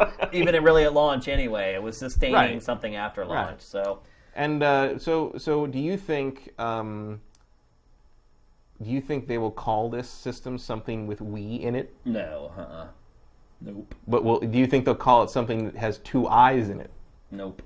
Even though they've got Mii's and Miiverse and Amiibo and all that, they've kind of I would say that's an outside chance because they have kind of used that II as like a brand at this point, but I don't think so. I think at this point they need to cut bait, and I think they'll realize as well that they need to start something new. I mean, the other part of it too is like, you know, we'll start talking here next about kind of the future of consoles and how they're going to be handled. what if they call it the Wii tree? The Wii Wii. And it was given away by the presence of a tree Uh, yeah, in the foot. I mean, it all fits. I just think that uh, Nintendo learned a really hard lesson with the Wii U, and I think it's going to want to completely rebrand, rebrand its console line. I just wonder what because there's a somebody posted a um, on Twitter. I saw it was like a graph of uh, Nintendo's console plus software sales over the years, and it started with NES and moved on. Yeah. and it's just a 45 degree line down, and then you hit A spike the with the Wii, Wii. boom, yeah, and then it drops back, Right back down. down. And if you get take the Wii out, the Wii U is exactly on the same line from the GameCube. Yeah. I mean, it is. I mean, that's where they're going. And like, well, because the for- Wii wasn't, you know, it wasn't Nintendo fans that made the Wii right. popular. Well, that's well, I showed people who never really play I video showed games. it to one of my dev friends, and he's like, "That's really good. You should you should fi- see if you can find the data for um, attach rates, and I bet they'd be the Identical. reverse, where you where think? the where the Wii's up here and the for software like the Wii's up here in sales of units, and the Oh, the software is down here. the Wii for sure. Whereas like attach rates were high for all the other systems, and I think the curve, if you eliminated the Wii out of the equation, I think the curves for both console sales and attach rates would probably follow that same line down. But I think the Wii. I think his his point was that the Wii had a vastly lower attach rate than Oh any other system. it did. Yeah, despite system. selling really well, Nintendo made all its money on hardware that gen. I mean, you had a hundred million of those things out there, and Super Mario Galaxy sold thirteen million. In which I first year. actually wonder if that's really true that it sold that many. I don't know, but that is a that But is still, a, you're right. That's a that is terrible, a dismal attach rate For a for, a, Mario major, game. major, well-reviewed, well-regarded Mario title. more than well reviewed. It's Yeah. one of the best reviewed games of the last like All 20 time, years. yeah. All right, so it's time to move on. I think just to close things out, Matt, are you more excited or less excited for NX after seeing the controller? I'm more scared. More scared. I'm afraid that this is going to be some kind of. Well, yeah, because I mean, I bag on Nintendo pretty regularly. Um, but It's I, easy. But I don't want to see an industry without without them. Yeah. Like I don't want. to I'd rather them not have to be forced into that Sega position of going third party and hoping things work out for themselves. And obviously, that wouldn't happen within like a generation or anything. we see what happened like, with Sega. yeah, we're see- you know, we're just going to see what you know where it goes from here. But I I would like to see them have some success, also in the sense of having to push Sony because if Microsoft is really backing off of this Xbox thing, Yeah. in terms of sort of sort of turning it into a uh, you know consumer grade computer idea. Um, I would like Sony to have some damn competition Yeah. in the future. Here's And I will say, it wouldn't be hard. I mean, there's I know there's a joke image of it going around on online, but it would not be too hard to build like you know like a Google Cardboard style v- VR viewer for that controller. Oh yeah, for sure. And so like there's you know there's potential there. Yeah. Here's what I would say.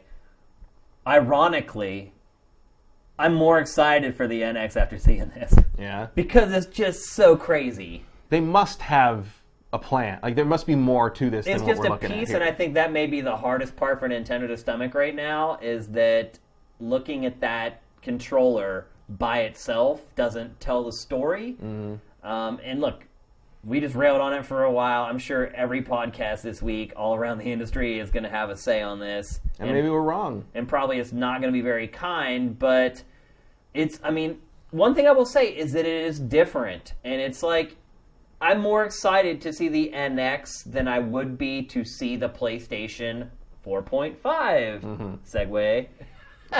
But I still say the Nintendo difference has done nothing but shoot them in the foot for the last 15 so years. Yeah, I mean, but you know what you're going to get with the next Sony and, and Xbox hardware. Like, yeah, well, for once, I'd like to know what I'm going to get with the next Nintendo hardware. Yeah. And, I, I'd like to know that I'm going to get a good Mario game and a good Metroid game and a good Zelda game, and I'm going to get it within five damn years. Yeah, I feel like if all you care about is just getting the next iterations of those games, that, then they should just go third party.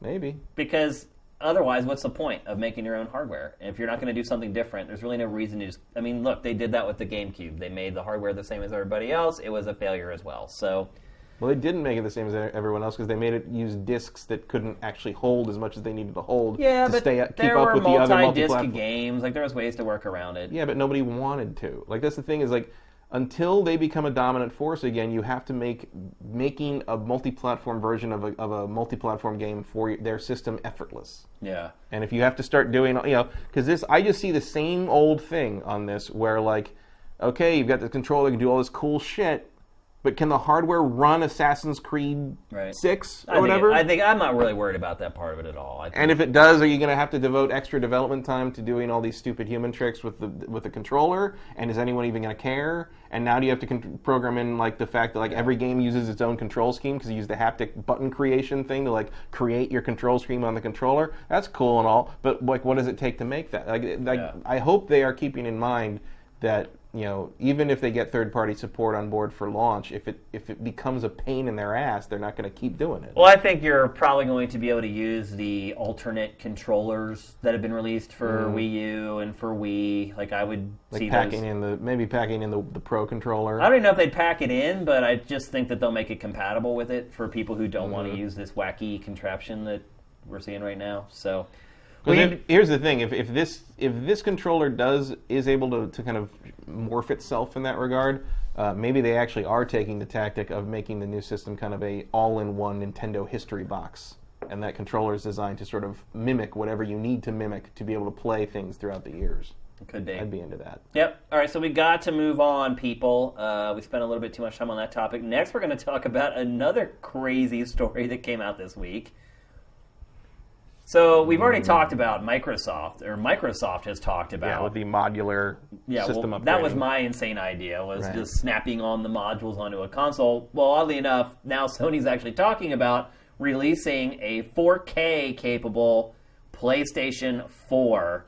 which would be way more powerful than the current one. Oh, I mean, I mean, what would that even be? just think about the PC that you need to run games at 1080p versus the PC that you need to run at games at 4K. That's huge. It's a huge gap. Like, I mean, I mean that's four times yes, the resolution. right.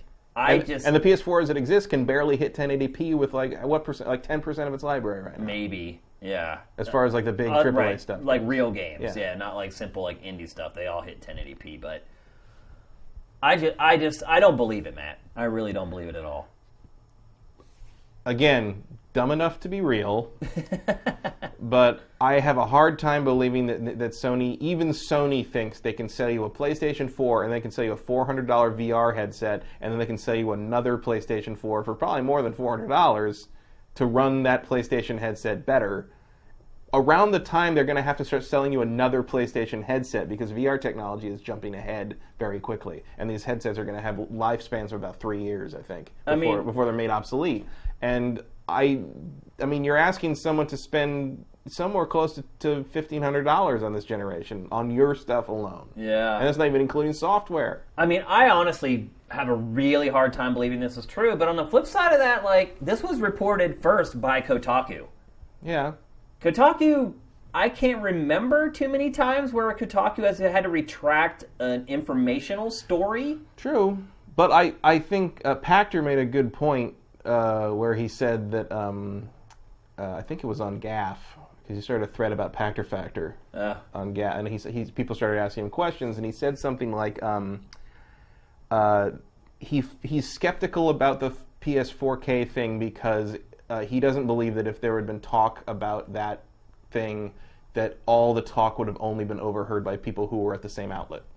right. Um, and he thinks it's weird that no one else is kind of corroborating it. Well, I, I don't. I disagree with that. I mean, that's what getting a scoop is. True. I mean, that's just the way news works. Somebody gets, and here's everyone else is reporting it, mm-hmm. which to me is a huge key that there's probably some validity in it. Because I can guarantee you, especially with sites like Kotaku and Polygon and GameSpot and IGN, like their news editors, they all know each other. And I guarantee you that most of those sites contacted Kotaku and was like, look, is this source solid?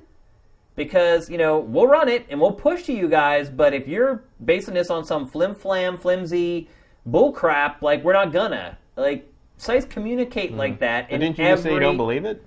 i don't believe it yeah i'm just saying w- what could lend to it being true and what is kind of pulling me in that other direction that it might be true i just think it's implausible in all honesty but look crazy things have happened in this industry Yeah. so it, it is possible i just don't personally think that it would happen Well, I mean, what are you thinking as Sony that it's like, you know what? I bet after a couple of years of this, they'll be so fed up with how shitty the performance is of the existing PS4, they'll want to buy a new one that runs smoothly in VR. that might be the thing is that they put it out in October with PlayStation VR, and they're like, "Look, this will work with your old PlayStation 4. You think it'll be coming that soon? Why not?" The cost. The cost of what? All the components have gone down. The price has gone down. Right around now is when they would start talking about what we've been seeing mm-hmm. in some of these videos, which is a slim version of the PlayStation 4. I still think you're looking at a $600 system there, Could be. But minimum. look, people are willing to fork out $400 for PlayStation VR like it's a drop in the bucket. I mean, thousand dollar VR bundle with PS4K included. and you got that software library of PlayStation 4. And in the end, it's like, hey, still cheaper than Exactly. Exactly. That's what I'm saying. Like, so look, there's a fifteen hundred dollar Oculus thing is kind of bullshit. It is. really I mean, look, you're gonna limp through those VR Right. games with a thousand dollar and rig. the Vive, forget about it. Yeah, it's, it's not yeah, happening. because that is kind of funny though. It's like okay, let's say there was a bundle that had the PSVR and the PS4K, PS4, you know, it came in at around, it came in at a rounded thousand dollars. You're still only two hundred bucks over the Vive, yeah. and that's not even in talking about the the hardware you need to run Vive stuff. So I saw uh, Rowdy Wabbit in our chat here says, "Well, Gawker really needs money now." Well, this predates that though. it's not even that. It's like the amount of money that you're talking about that Gawker needs is And no one at that level is going to be tasked with making that money. That doesn't make sense. Look, if the, if, if the thing with Gawker, and we'll get to that later, but like Yeah. if, if, if what happens with Hogan, uh, Gawker actually ends up having to pay that. Gawker Media LLC will declare bankruptcy, and when they're in Chapter 11, they are going to be legally required to sell off their assets, which means all those blogs will be sold to someone else. That wasn't even the angle I was going to take, though. The angle I was going to take is that, like, you make so little money off display ads. Well, yes. Like, for this to have any dent, and, you know, people, like, always throw this out there, like, whoa, they did that because they need money and for ad revenue. You make so little money on ads. Like, you would have to, like, kill God mm. on camera to, like, and Yeah. fake it to, like. But it's also like no one, no one at any of those blogs right now is in any kind of position to be like thinking about what they can do to save the company from Hulk Hogan. For Like, it writing doesn't- one It story. doesn't. None, none of that makes any sense. I mean, even if they had a hundred million people come to that article and read it. And look, I'm guessing it was probably two million or three million or something like that. Even if it was a hundred million, they probably still would have only made like twenty thousand dollars off of that. Not even.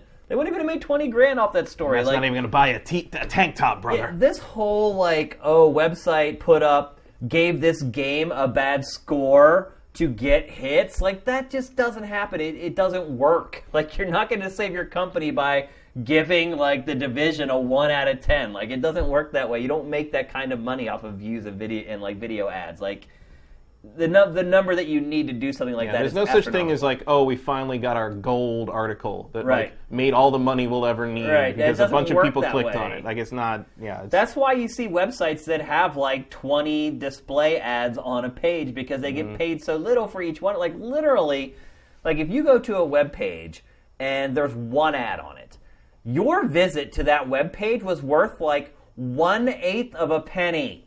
Like that's the rate for display ads. Like eight people would have to go to that page for that website to make a penny. Like that's that's why you go to web pages that have 20 on it because then they're like, well, at least we make three pennies every time somebody visits this web page. Like that's the level we're talking about. So all the garbage that you, that people say about, oh, well, they're just doing it for like the hits and the revenue. Like it doesn't work that way. That's a total falsehood about the games journalism or any journalism for that matter. So I don't know, Matt. I, I would say that there are some good reasons maybe to do this. I feel like you'd be catering to a very small sliver of PlayStation 4 owners and potential PlayStation 4 owners. Yeah. Um, to the point that you wonder what's the point. Well, I don't think it even is for existing. I think it's for all for new customers. I mean, look, some people will upgrade, obviously, um, but I think it's just for the new people who want to buy it. And you know, you can say it splits your user base, but with a I mean, PC presumably it architecture, it, really run. doesn't. Yeah. Yeah, I mean, yeah, something on the original PS4 would run at 900p, and maybe something on the new one would run at 4K. But like, I mean, the only thing, and we talked about this kind of with the other part uh, when we were talking about Microsoft and their upgradable hardware, is that you know you have developers who make it lazy. So if they know they have this older market there that has this extra power, and they're like, you know, before they had this one closed system that they had to write their code for, and they knew it had to work on that one system. They might get a little lazy with their optimizing and things like Mm-hmm. you're that. seeing you're seeing a little bit of that uh, with Hyrule Warriors Legends Yeah, right now, where the, you are, if you don't have a new 3DS, you are not having a great time with that game. Yep, and Nintendo has not officially announced anything along those lines. It's, it hasn't issued any warning Mm-hmm. saying, "Hey, if you have the first 3DS, you might want to think twice about this." Like that's all been uncovered by like Digital Foundry and other publications examining it. And uh, I only have the original 3DS, and I did get the game. I haven't even put it in my 3DS yet to check it, but we've curated uh, a comparison that uh, Digital Foundry did. I think it's on the site Mm-hmm. today. So yeah, I uh, I don't know, man. It's plausible, but I still think it's highly unlikely. I guess is the best way to put it. Mm-hmm. But again, coming from Kotaku, I know a lot of people bag on Kotaku sometimes, but they're usually right with the Yeah, stuff they're that not they wrong leak. very often when it comes to like the crazy rumor stuff. The people get mad at you know their stance or whatever how they cover stuff, but the fact of the matter is, is a little bit of a little more piracy encouragement than I would probably like. yeah. But, I mean, when but, they but break, that doesn't make them wrong. Right, when, it when comes they to this break stuff. stories or have leaks, they're almost always right. And mm-hmm. I look, I think Well, it's like TMZ. TMZ is a scummy organization, but they know every single time a celebrity died. Yeah. They know before everyone else. and they even scoop like ESPN for sports stuff Yeah. now. Like it's insane. So Just because you hate someone doesn't mean you shouldn't believe them. yeah, I mean, look, I have a lot of faith in Kotaku's reporting. I would be really surprised if this is wrong. And look, Stephen Totilo, like he's on that stuff. Yeah, Like he yeah, he's not. He doesn't take that lightly. He's very concerned about this stuff. I worked with Stephen at MTV for a number of years. I know him very well. He used to come on bonus round on GT all the time. And like he's buttoned up, man. Like Mm-hmm. we're gonna talk, you know, our last topic of the Big Six is about where gaming journalism is headed. And he's part of that guard. He's like he's real journalism and he cares And very much. Crawford Hanna points out they're always right about Assassin's Creed. They are, yeah. That's yeah. true. I mean And you know, and Ubisoft probably wants to guard against them more than anyone else at this point because they've had problems They- with them, but exactly. they still find out. they still find a way, yeah. So uh I don't know. It just seems insane. yeah. But Yeah, I mean know, it like really said- does seem insane. Like I said, crazy enough to be real. to be talking about it now. I mean, the system. But at the same time, I said, old. you know, I said way back, you know, back when it had, they, they launched those systems too early. Yeah, They- you, they- you said it over and over on this Yeah, show. They yeah. were not. They, you know, they just were underpowered for what they were going to end up wanting to do with them, and I think Sony is really hitting that wall now. Well, the other kerfuffle this week was the whole Quantum Break at 720p, Right, and I can tell you, I'm playing that game right now, and you would never know it's 720. The game looks amazing. Like, only once Digital Foundry did a pixel count Mm-hmm. were people like, "Oh my God, it's 720!" Like, if they had never said anything, no one would have ever I get, said. I'm I it's I'm really over the how many P's. Yeah, yeah, me thing. too. I mean, it's just like you know, it used, console gaming used to be kind of mercifully free of all the tech niggling like that. You know, like like the whole like oh this plus this, I you know, refresh rate did it. I was like I'm just gonna play a game. I'm just Yeah. gonna game on PlayStation 2. I don't care. Yeah. Um, but now like that's just sort of what any that's all anybody talks about. It's just a pissing contest for console wars. That's all Right. it is. especially and especially I bet if the Xbox One uh, was was better at the P's Yeah. than um, the PlayStation PlayStation 4. 4, uh, we wouldn't hear about it nearly. Oh yeah, much. of course not. Yeah. But so funny. So I don't know. I would say right now, I would give it about. Man, that's tough to gauge. I would give it a thirty-five percent chance of being true. I'll give it a I don't know. I'll give it a 45 It's percent. really I'll give it a 45 percent chance of being true because 4.5, if you move the decimal point, is 45. Yeah. And um, and uh, Pachter doesn't think it's real, so that gives it 10 percent more viability. yeah. You're taking the anti-Pachter uh, equation. I'm gonna, I'm gonna, I'm gonna go that way and just see how, how it rolls. I don't know, if, I don't know if there's any basis in fact because I haven't really been tracking Michael Pachter's uh, hit rate. Yeah. Um, but I figure he must have a pretty good one if they're still paying him that much to be at Wedbush. Exactly. So- Yeah. But in this case, I'll, I'll play contrarian and we'll see what happens. Yeah. We'll see. Yeah. All right, let's move on to the next topic of the Big Six. We're going to talk about game difficulty. Mm. So, this week Nintendo announced that Star Fox Zero will have an in- invincibility mode so that younger players can enjoy the game and not have to worry or get frustrated if they can't proceed. Mm. Pe- the internet freaked out. Where were you bastards when you put Blaster Master out? Yeah, exactly. There were children then too. Yeah. the internet freaked out It went ballistic on Nintendo. People sending them angry messages to their Twitter account. Matt, is this worth an uproar? No, just don't play that mode. Right. Who cares?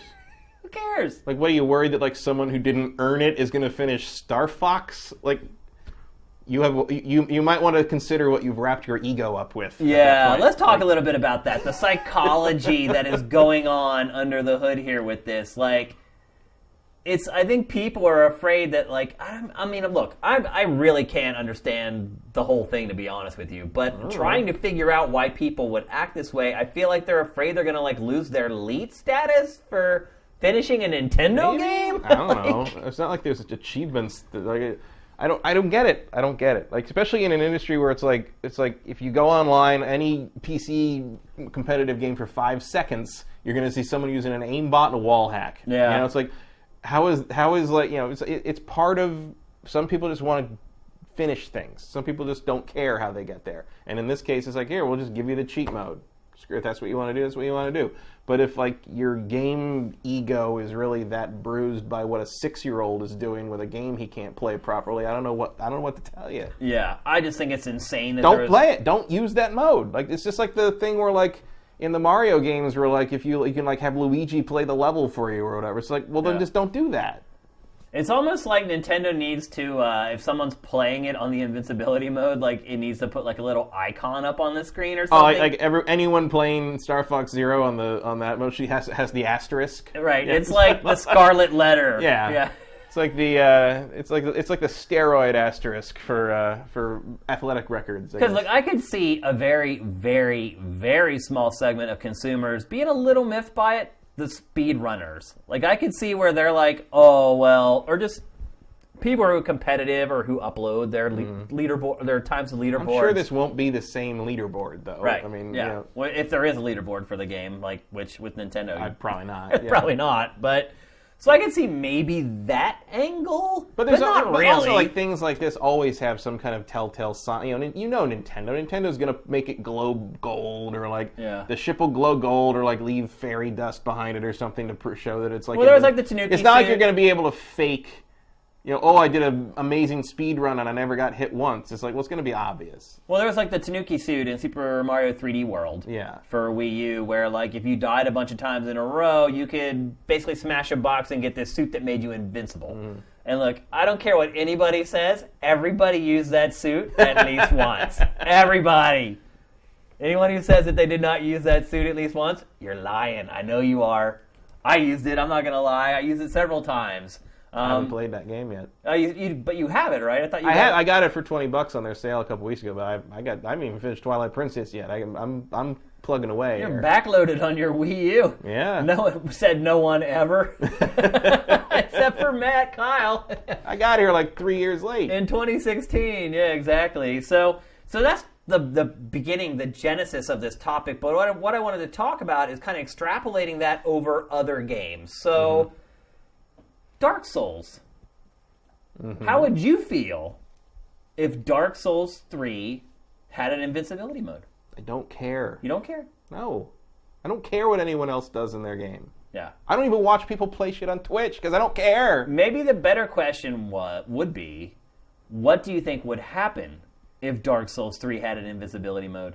Well, I think NeoGaf would literally catch fire, I think you I- may- I- I and think- burn to the uh, ground. burn to the ground. I think, I mean, Yeah. and and many other forums as well, Yes. and Twitter, and uh, people would lose their shit. People would lose their shit that the casuals are going to be able to play their game. Exactly. That's what I'm talking about. That whole Yeah. elite thing. I'm just saying, I don't care. yeah. I don't. I don't care either. I I would pray to God Dark Souls 3 has Mm-hmm. an invincibility mode. I would love for them to retrofit Bloodborne with an invincibility mode. I would immediately go back and play that game, or even just an easy mode where it plays like a normal hack and slash, where you Hmm. hack somebody six or seven times and they die. Like, I don't, uh, you know, uh, we've talked about Bloodborne ad nauseum on this show. I've talked with Marcus about it on the show. I've talked with you about it on this show. We're about to hit Dark Souls 3, so buckle up, boys. Yeah, exactly. Yeah, it's actually out there in the wild right now. In case, also, if you didn't know, it's like out in Japan, and there's a kind of a little workaround you can do with Xbox One to start playing it now before it comes out in the U.S. Uh, that is up on Sifted right now. If you want to find it, just go to the Dark Souls 3 page, click the guides option on the channel nav, and it'll be right there. So, anyway, I would love it. But you're absolutely right. Like the people who play these games, I almost don't even feel like a lot of them play it because they absolutely love it. I feel like they play it to say that they play it, and or to say that they finished it and it wasn't that hard. To Like- be to be honest, it's one of the reasons I ended up playing because I played. I was supposed to review Demon's Souls Yeah. uh, when I was on X Play, and I played it for like two nights, and I was like, I am not going to be able to do this. Yeah. Like I, it was too difficult. I didn't quite understand how anything worked, and it was. It's the only review in the history of me reviewing things for the last like what 16 years of my life. It's the only one. I came back to the the editor in chief and I said.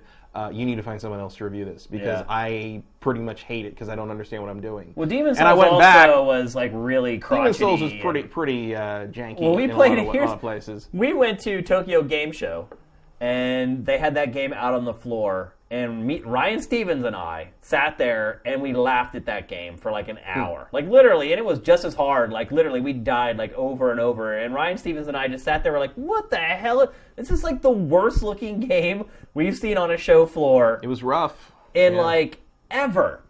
And then Ryan Stevens is like the world's biggest like Souls fan ever, Right. Like, But like the reason I ended up playing Dark, yeah, I played Dark Souls when it first came out, and I was like, eh, it didn't, it didn't really grab me. And then I went back and you know, I played it again later because it became such a phenomenon. It's like, well, I guess I gotta know what this is. Yeah. I gotta do this. And then Dark Souls 2, I finally got all the way through it because Dark Souls 2 is a lot easier Yeah. than Dark Souls 1, and I think more traditional in its design, which a lot of people hold against it. Um, and I can see why because the level design of the world in Dark Souls 1 is vastly more intricate and, and well thought out than Dark Souls 2. But Dark Souls 2 I think is a pretty good introduction if you're like having trouble getting your head around that series. Dark Souls 2 is very straightforward. And Yeah. like then when you've got kind of the mental tools to go back and play Dark Souls 1 and, and really kind of grapple with it. Uh, Bloodborne I think is is pretty easy too in the end. Yeah. Um, although very different. So like I play those I played those games in some po- in some part because like yeah, it was such a phenomenon among like these hardcore people that I felt like well not not that I, I have to master it and speed run and do a no hit run and da, da, da, I'm just like no I should know what this is Right. and especially because to me those games are basically what Castlevania should have become No, agreed. like I, I think that's I think those are the modern Castlevania because Castlevania is fucking Hard hard. as balls. like yeah. those games were hard and they were made to be. I mean, you don't jump backwards and fall down the bottomless pit when you get hit in Castlevania One because of an accident. They made it that way. Well, I think you the more recent ones are much easier. Oh yeah, than, yeah, but like, the, the ori- like the, old, yeah. the, the original, like you know, one, two, and three, maybe Yeah, just yeah. one and three more. You and basically Dracula had to X. memorize the whole game. Oh yeah, they, they were hard. They- Yeah. you know, and they were designed to be hard, and the controls were part of the difficulty. Yeah. And I think Dark Souls is similar in that regard. Also, they're dark and gothic and crazy. But um, so yeah, I played them because I felt I had to, and eventually I was playing them because I enjoyed it. I mean, I played Bloodborne because I liked it. You know, Yeah. I, I played through, through Dark Souls 2 because I had to review it, and it was a job, and I'm like, I'm gonna do it. And there were a couple times when I mostly just wanted to snap the disc in half, but I made it. and after I got through it, similar to what you remember when you loved Ninja Gaiden, the Yeah. on the original Xbox, and I'm like, I don't get it. I don't, I don't, this is annoying to me more than anything else. And I Yeah. finished it. And I started it again, and about halfway through the second level, I came back the next day to work, and I'm just like, I get it! I get Yeah. why you love this game so much! And it just something just clicked, and it like, all- now I love Ninja Gaiden. I probably played it like eight, nine times all the way through. And like Dark Souls is kind of like that to me. It's like, oh, I get it now. I'm, I'm, not, I'm not a crazy Dark Souls fan or anything now. I'm not, you know, I don't care if they put an invincibility mode that is not tied up in my identity as a as a video game player. But like, I get it. Like, I understand why people love Yeah. this game and see it because there isn't really anything else like. I mean, there is now because you've got Salt and Sanctuary and all these games that are sort of aping it coming along from Yeah. the indie circuit and stuff. And you've got like fake ass stuff like Lords of the Fallen that doesn't understand why Dark Souls works but tries. Well, here's the thing that I would say that really drives this point home for me personally and makes me believe that like a lot of people would really flip out if they had like an easy mode or an invincibility mode in this game is because remember when Marcus and I had the discussion about Bloodborne on Game Face and we brought in a guy who had reviewed the game for the Pittsburgh Post Gazette and, Right. and the the frame the way I framed the discussion was you know, if most people aren't going to enjoy playing this game, should you give this game a high score? Mm-hmm. And like the Bloodborne fans freaked out over that, man. I mean, freaked out. Like it, was the most like before we moved the show away from YouTube and onto the site, it was the most watched episode of Game Face ever because it ended up being posted on NeoGAF. And all the NeoGAF people came came in there, and like we had comments like turned off or whatever, so it didn't. But like the votes, the down votes were like insane for it because you know, people were offended. They're like, mm-hmm. "Oh, you're saying if most people aren't going to enjoy playing this game, like it doesn't matter. Like it's just how do you review a game like that, you know?" So, but mm-hmm. here's the funny thing about it is that like we've had a bunch of new subscribers over the last month and a half, and at least five or six of them have basically said, like in comments, like, "I did not subscribe to your site because of what you said about Bloodborne." Ha! Seriously, Matt, I'm not joking. Like Which literally, is which is funny because it's like, well, they also want Bloodborne and those games to be really, really popular and everybody to know how great they are. But I feel like that series has basically hit its ceiling Right. with unless you start making it more accessible. well, they're like, oh, So well, they don't want that, but they do want that. Well, they're like, oh, I'm- you know, I'm I'm glad I gave your site a second chance or whatever. But honestly, like, that really hurt Sifted, like at launch, because NeoGAF is important in this industry, and you know, all those kids on there just like railed on Sifted. Well, if that's the way Sifted's gonna be, that I don't want to be any part of that way. One thing that I said, like they doomed, in their opinion, like an entire freaking website over this series. So you can see the fervor that the people like it's a be- i feel like people you're right it's like an identity that people mm-hmm. have built up and like they're proud of it they're like i'm good at dark souls i'm good at bloodborne like i don't care. I don't care if mm-hmm. anyone's good at anything. But Like, that's the it's it's like this weird thing where where I don't think they want Bloodborne to be like a 10 million seller. You know, I don't think they want Dark Souls 3 to sell COD. no numbers, they don't know? they want it to be But like they their want, little ev- but they also want everyone to agree with them that it's the greatest it's greatest the best thing, thing ever yeah I mean, and you see stuff that's like, oh, The Witcher 3 was great, but it should have had Dark Souls combat. No, it shouldn't. No. Like, like I would never want that game to have that. Like, Diablo should not have Dark Souls combat. People, Dark Souls should have Dark Souls combat. Right. Like, it's this weird mentality of like, this is the greatest thing I've played ever, and so everything should be like it. But if everything's like that, why is that the greatest thing ever anymore? Because then it's just everywhere. Yeah. It's, I've, look, I don't, I don't know. And believe me, you do not want someone who doesn't understand why Dark Souls combat is great to try to make Dark Souls combat. No. like that is not going to work out well for you. You're absolutely right, but I have never. I don't think I have ever seen a game or a series like this where people are like, one, you're right. Like it's this like little elite club where they're like, oh, if you don't like Dark Souls, you're not in the club, and It's not that little, really. It's very common. well, it's like a million. It sells a little over a million copies, which is But no great, matter, I mean, look, I don't, I can't recall the last thread on something like The Witcher or any kind of anything that has swords in it.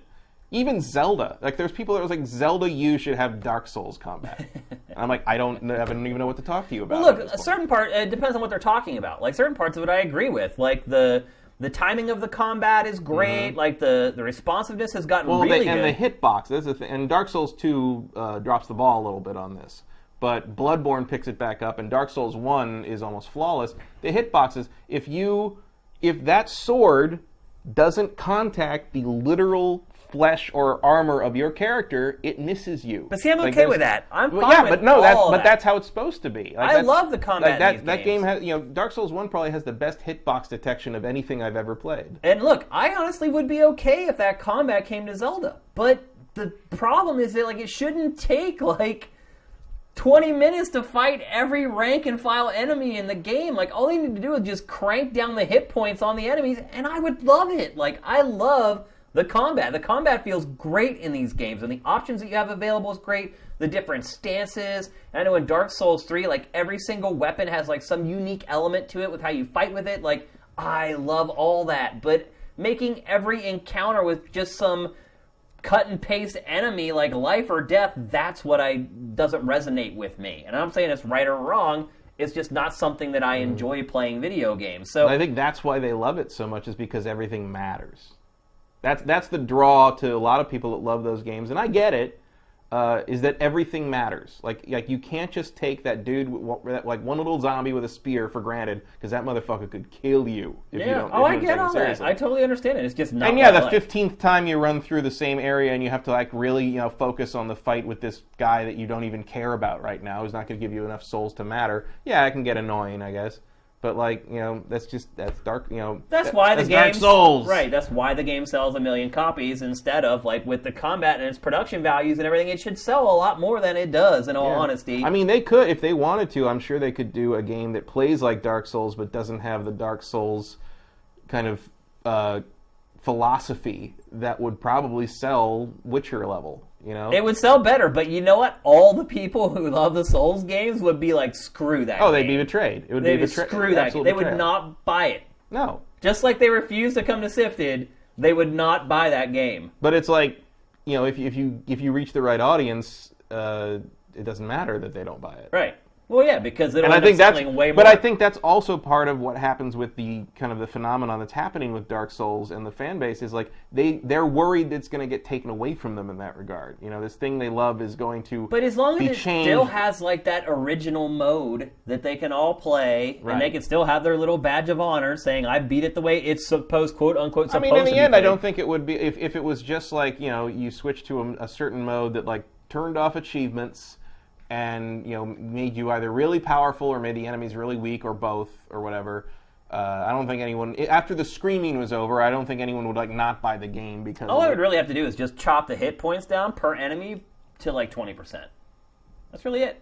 Hmm. Like I'm even okay with like getting hit once or twice, like really does a number on your health, as long as I can just hack down an enemy in a few attacks instead of having to spend like ten minutes on each one of them. I just I don't Playing this weird cat and mouse I thing. see. That's the thing is like I, I don't run into a lot of enemies I can't kill in one or two hits in these games. Uh, if you're upgrading your equipment properly, um, there's a lot of there's a lot of upgrade path stuff you got you got to experiment with. But I mean, I don't that that that to me does not solve a problem that I ha- that I would have like, in terms of making the game easier. Uh, because to, me, like when I f- have to run into a new boss in like Dark Souls or, or Bloodborne, it was always like it was never like, oh my god, like it's gonna take so, Oh, the so long to kill bosses him. are insane. It's got- but like, it- but for it me, takes it- like a million hacks to kill them. Oh, uh, not really. Like the thing, the thing for me with the bosses in those games is you got to learn them, and I'm like, well, I'm walking into my death here. Here we go. You know, it's like I know I'm going to die because I have to go through at least one battle with this boss to see what he does, how Oh, it at works, least one. all that stuff. But like, I've never really found them to take too long to kill. Uh, that's not. I've like- watched a lot of boss battles from this game. um, the only one, you know, and the only one I really had a ton of trouble with, uh, you know, there's every, every once in a while you get that one guy who's, you know, the big dude with a long sword who's in one room and you can't get away from him, and that's Yeah. good. But like um, the difficulty on on the Dark Souls games to me is a little over overstated in the sense that like it's hard to learn the systems of the game. Once you understand how it works, the challenge is just in your reflexes and whether you're keeping your stuff upgraded properly. Um, if, for instance, like playing, you know, I played uh, Dark. I do like Dark Souls 2, even though I know it's kind of the black sheep of the series. And I got uh, the Scholar of the First Sin for Christmas, and I, I put it in. People, like, you know, it's Christmas. Christmas is for fun. Christmas is good times. Christmas is like, and I put it in. I'm You're like, do I- hacking away like, do I re- do I really want to play Dark Souls on Christmas? But I played. I'm like, I had a great damn time. I got through like the first third of the game in like one evening, and I was Yeah. just like, oh yeah, I know how to do here. I know, to, you know, things are a little different because Scholar of the First Sin Right. mixes some stuff up. But I had a great time. It was like visiting an old friend, Yeah. you know, and like so, like I think it's just a matter of like you have to learn how everything functions and. We're not used to doing that anymore. You know, Yeah. we're used to a game sort of giving us a tutorial screen and a text thing and telling us this is how you do this, and every time you run into this, this is what's going to happen. Well, I think and we're also older and like we value our time. a lot. I mean, that was one of the big tenets I built Sifted on. Is it's for older players who don't have the time to dedicate to games, not just playing games, but also you know engaging with them on another level as much as they used to because they have Mm-hmm. kids and they have a career and whatnot. And I think a lot of people who have careers and maybe have a family, it's hard to rationalize playing a game like that in its current state. It's like I just spent three hours playing this game and I made it through like one area. Yeah, but if you're playing it right, you you still manage to save some of your souls. You still manage to upgrade your character a Yeah, little yeah. bit. You it's gonna be a little easier yeah. next time, uh, and eventually you'll get past that. Especially, you know, part of my problem was early on. I wanted I wanted to use um, big swords. I like to use Yeah. the big swords, and it turns slow. turns out I suck with them. Yeah. And like the game got a Dark Souls one got a lot better for me when I just started using what I wanted to use. What what I decided I was better at, which was just sword and shield, and that became a, a much better experience for me. And and some you know I don't like you know I'm used to games. You know I think we're all used to games in the modern era where like the game is willing to bend over backwards to let you play how you want to play. Right. Whereas Dark Souls is like you can play how you want to play, but you better be good at it. No, it's like the Ford Motor Company. You can have any car, any color you want as long as it's black. Right. It's like you can play the game however you want as long as it's hard as balls. Yep. So Matt, Also, go. bring Ba- it- I went back recently and played Demon's Souls again, and holy shit, that game's easy now. no, really, because you're just used to the whole. I just system and everything. understand how it works. Yeah. Like that was the hardest problem. Was like that those games do not give you anything. Yeah, like they do not figure it out. explain how the system. And you know, to this day, I don't understand how the the tendency system works on Dark Soul. I mean, Right. Demon's Souls. But like, you know, or Light and Dark or whatever. I have no idea. But like. Because I can go into Demon's Souls now and I understand how everything works and I've got much more experience with it, like I'm probably more like you know level one Demon Demon's Souls player sucks. Being like a level ten Dark Souls player playing Demon's Souls is a much better time. All right, so let's get back on topic because this actually wasn't just supposed to be about like Right. the Soul series and, And we'll have time for that when Dark Souls three comes out and you hate it and I don't. well, we don't know that yet. I might like it. I never have a preconceived notion of any game before I play it. So I, am my my not a prediction, but like my like my joyful hope would be like it comes out. All the Dark Souls fans hate it, and you love it. I would say the chances of that happening are five percent. Very small. Yeah, very small. So here's kind of the final question I want to pose before we move on is is it ever not okay for a game to have a variety of difficulty settings? As long as it's not like a competitive game, I don't see why it matters. Me either. I can't understand why anyone would care that a game had an easy mode. Like, just I don't just- play on it. Why do you care what I other mean, games do? already have easy modes, and I don't play on easy. I just don't. I just ignore it. Like I don't care how other people play games. All I care about is that people are enjoying themselves while they're playing the games. Like I don't care how they derive that enjoyment. It, they could go into a corner in a Mario game and just jump up and down for six hours. If they like that, that's fine. I'm not going to watch them do it, and I wouldn't have fun doing that. But I don't care. All I care mm-hmm. about is that they're enjoying themselves and getting enjoyment out of this medium. However, they want to do it within certain reason, I guess. But but yeah, I just can't understand why people would care if any game had an easy mode or an invincibility mode. I just don't hmm. care. Like If you're talking about a single player game or a cooperative game, I don't see the point of limiting that. yeah, I mean a What's the competitive difference? game like I don't even see how that would apply to a competitive game because everyone would be playing on the same difficulty setting anyway, so the cream would still rise to the top, so to speak. So. But then that, that's, that difficulty setting doesn't even matter then. 'cause Yeah. Everyone's, everyone's even. I'm Right. talking about like, okay, so I'm going to play this online shooter, and the online shooter has an easy mode where my bullets do twice as much damage everyone Uh, or like someone has like an auto aim yeah, or whatever. Yeah. something like that. Yeah, I can totally see that. Um, but like you know, that would be crazy to put in a game because because that's not the point of the game. You know, it- like something like Star Fox Zero, it's like, well, you're not like competing with anyone. it's also You're just playing it. it's also a game made for kids. I didn't want to say that, but I did anyway. Well, Because that's the real truth. Yeah, and that's what Nintendo knows is that there's a lot of kids that play their games. yeah, especially when their 30 year old fathers are done playing them themselves. Right. And there's also lots of big kids like us Mm-hmm. who like to play their games. And I feel like Nintendo's pretty good at that. Like it usually doesn't even need a difficulty setting in its games because of the way it ramps things up. Mm-hmm. It's like the 5 or 6 year old will only ever get so far into the game. Yeah. But they're okay with that because they're also okay with playing those same first 5 Over and over levels and over. over and over again. and maybe you get like one level further this time, and it's great. And Star Fox, though, I can see it though because it is a little more of an involved. It's not just running and hitting one button to jump. Like it is a little more Mm-hmm. yeah. complicated. Star Fox is also um, a skill set we don't see very often You're right. Yeah, the 3D flight game is almost gone at this point, But- unless you play VR. Yeah, VR is probably gonna bring that back. a revival. Um, yeah. But uh, yeah, and also with the, the aiming, you know, it could be a very complicated motor skill set for a Yeah. younger kid. I get, I get that, and I'm, I'm just not going to play that mode.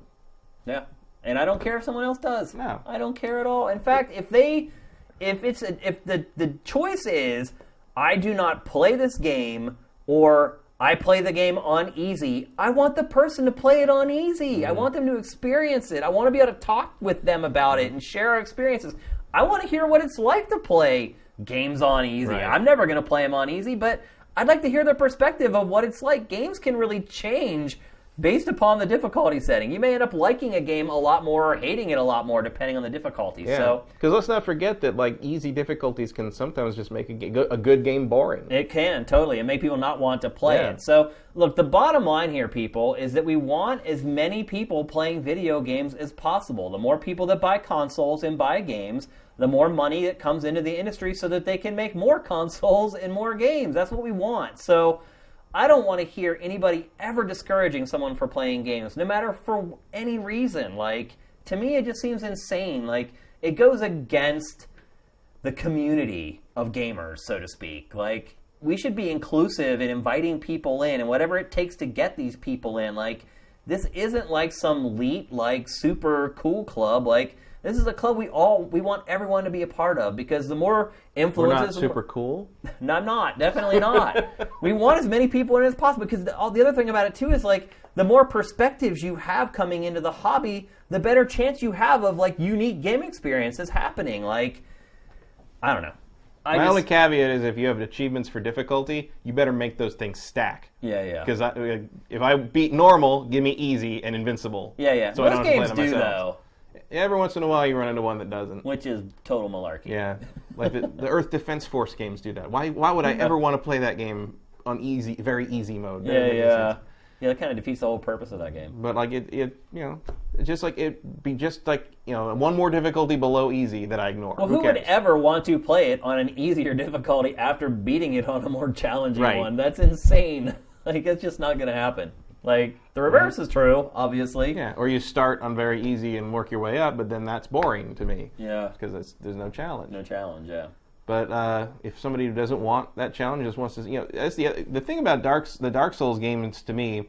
We're going back Uh, to Dark Souls again. But like, well, because that's the difficulty thing when you think of it. It's like the, the shame of how hard they are for a lot of people to first get into is like there's so much cool visual shit in those games that no, I mean, it sucks to me that so many people will never see the gaping dragon in Dra- Dark Souls One because that's one of the most disturbing things I've ever seen. That's video game. exactly what I'm talking about, though. Like, and I've said it before. Like, I love everything about that series, but that. Like, I would love to be able to play through these. And look, I don't want a cakewalk. Like, I'm okay with a challenge, but I don't want torture either. I guess is the best way to put it. But I'm So- just like I'm not a huge like ooh difficulty. We're gonna conquer the difficulty guy, and I can't categorize the Souls games as torture in that Yeah. regard. You just gotta you gotta spend more time with them than you've been willing to spend with them at this point. Yeah. Because more time than I was willing to spend until I started getting paid to do it for one of them, and then I then somewhere somewhere like two thirds of the way through Dark Souls two, it clicked for me, and I got it. And I could go back to Dark Souls one, and I could do it. yeah. Um, so just keep on keeping on. Maybe Dark Souls three will do it for you. You never know. Could be. I, I stay positive with this stuff. I think someday the, I'm going to break on through to the other side. Mm-hmm. You live stream, everybody can encourage you. Oh yeah. I don't think anyone would be encouraged. It'd be laughing, pointing and laughing. Hey, at me. Jeff Green's practically made a second career out of I that. I know he has. That's pretty crazy, actually. I'm not typically bad at like most games. I'm not even really bad at that game. I just don't really have the patience for it. I guess. Yeah. I think in my mind in general, like I'm always like I just multitask. Like today I'm getting ready for the show, and like while a video is rendering, I shave. Like I literally like try to intelligently spend like every minute of every day. Like I just feel like I can't waste any time. When you run your own business, I just think you just kind of get in this weird mindset where you're like, I can't waste time. I got it. While something is happening over here, I need to be doing something over here. And uh, so, especially with that mindset, since I launched my own company, like I don't, I think my patience for something like that may be even less. Yeah, that is So- not the mindset to have uh, for Dark Souls. Nope, definitely not. All right, so let's move on to the next topic. We're going to talk about cross-platform play. Hmm. Something that Microsoft floated at GDC, basically saying we would love for this to happen. Um, Sony, you know, kind of painted into a corner here. Yeah, kind of like, yeah, we're okay. If, Yeah. If, if developers want to do that, Well, that's what they 1st we're open said. to it. That- That's what they first said. And then they were basically like, well, you know, there are like business reasons that we wouldn't want to do that, blah, blah, blah. Here's here's my thing. So But Sony, only Microsoft holds players back from Utopia. Right.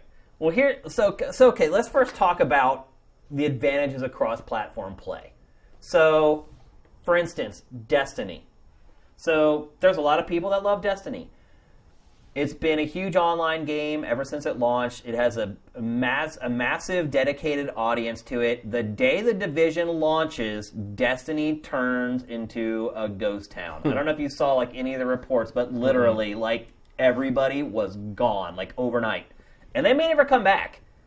So, if this game has cross play functionality, cross platform functionality, suddenly instead of it being completely empty, there's like still enough people to like actually play the game. Um, the same thing could be said about Call. Well, maybe Call of Duty isn't a great example of this, but you know, Call of Duty, Black Ops 2 still has like a bunch of people playing it, but there's other ones like Ghost, for instance, like people ma- went in mass exodus from that game pretty quickly. There's some people who really liked it. I've seen some people who said- Very well a- well named at this point. Exactly. I mean, I've met people who say that that's like their favorite Call of Duty, believe it or not. Like, everyone has their own opinion on what they like in games. So, maybe the Ghost player, if, if Call of Duty was cross platform, maybe that person who really liked that game could still go and play mm-hmm. Ghost multiplayer. Like, so it works for big games, but I think really where you start to see it is for some of the little, the smaller guys. So let's take Japanese fighting games. You know, we talked last week about, at least in my opinion, I feel like Street Fighter V is pretty much bombed at this point. Um, it, it appears that fighting games, unless you're NetherRealm Studios and Mortal Kombat, are turning into like even more niche than they were before. So you have a game like King of Fighters 14. Even among people like us who love fighting games, King of Fighters is still is niche inside the niche. Yeah, it's not it's not your top tier fighting game. Yeah. Well, I mean, look, some people would say it's their favorite fighting game, and Oh, some people like it as like their fighting system and, and prefer it. But it's never going to headline a tournament right. unless the tournament is specifically King Or of King Fighters. of Fighters, right. I mean, I love SNK fighting games. I'm not trying to tear Yeah. down King of Fighters, but it is it's you know it's King of Fighters has always been an also ran next to Street For sure. Fighter. So let's talk about King of Fighters. So the game comes out. It'll probably have that, you know, some curious people who will buy it at launch week, Mm-hmm. and the fans, of course. SNK does have a pretty big fan contingent. First week of that game is going to be great. Second week, going to be okay. Third week, starting to get a little sparse. Fourth week, hard to find a match. If it's on one platform. But if that game is on Xbox One and PlayStation 4 and PC and all those players can play together, it extends the longevity of that game for fans. It could extend it into infinity, in all honesty, or at least for a full year or more. Like, there are huge advantages. I mean, even look at like Tekken 7. I mean, again, with the the appearance that fighting games are starting to lose some of their momentum at this point, like even Tekken 7 could be a game where after a month or so, things start to get a mm. little sparse on the in the leaderboards and on the in the community. So there's to me, It also takes off the pressure of like you know everybody. There's a lot of talk with you know a lot of fighting game fans when new new games come out. Everyone's like, well, what version are you getting? right? Because like some people want to stick with Xbox because that's what they have a stick Yep. for because they got it for Killer Instinct. Some people want to go with PlayStation because they have sticks for that that they, they're compatible from the PlayStation 3. Some people want to get PC because that's what they play everything on. And like so, everyone's trying to work. You know, just there's some people that are friends or like people that have to train against each other. They can't play each other because one of them got the Xbox version, one of them got the PC version. Well, it's like Capcom went on record to say, and this is total bullcrap, by the way. I don't believe it for a second. But what they went on the record to say was the reason that Street Fighter V is exclusive to PlayStation 4 is because they did not want to split their user base. Hmm. They're like, we want everybody who is playing Street Fighter to be playing on the same platform. That way, everyone who goes to tournaments and all the esports stuff, everyone's on equal footing. And it doesn't turn into this like, well, which version are we using at this tournament or that tournament? I don't believe it for a second. I, As part of a money hat is well why they. Some, somewhat, but the other thing is the other reason I think that happened is because uh, the guys who made Skullgirls had written a driver for PlayStation that let PlayStation 3 compatible sticks run on the PlayStation 4 if you used that driver in your game. So Right. like you can take their driver, put it in your game, and you can use PlayStation 3 sticks, and that's what Street Fighter 5 did. You cannot do that on the Xbox One because Microsoft keeps its controller stuff proprietary and, I and, I think that's, secret. I think that has nothing to do with it at all. I think I think it, I think it has more to do with it when you would think uh, maybe very slim because because they knew their audience was going very hard PlayStation yeah, because they knew they were going to be able to keep their sticks. yeah. Killer Instinct isn't enough of a draw to get people to buy. Yeah, but most of their fans stick. didn't have PlayStation 3s. All their fans had Xbox 360s. They, Yeah, didn't a lot have of a, the- they didn't have a PlayStation 3 or a PlayStation 3 stick. But a lot of those sticks are uh, cross compatible. Yeah. it's a very Cross-platform. It's a very simple mod. But again, there's another example why cross-platform is exactly. freaking awesome. But you can't use your Xbox 360 sticks on the Xbox Right. One. I have like eight of those damn things, and they're all basically useless now. Okay, so let's. We talked about all the things that are that's great about cross-platform, and there are many. There's mm-hmm. well, actually, let's not even move on. Let's talk about shooters. So there are some shooters that are really good. Some that are just basically multiplayer focused, like Rising Storm 2. It's a great multiplayer shooter. It has like this huge niche fan base. Like, but games like that, they have like their month of release. People play them online for a month, and then they go back to Call of Duty, and eventually the community is so small that everybody stops playing it, even though they love it, because there's nobody to play play with. Because you can't start a game. Right.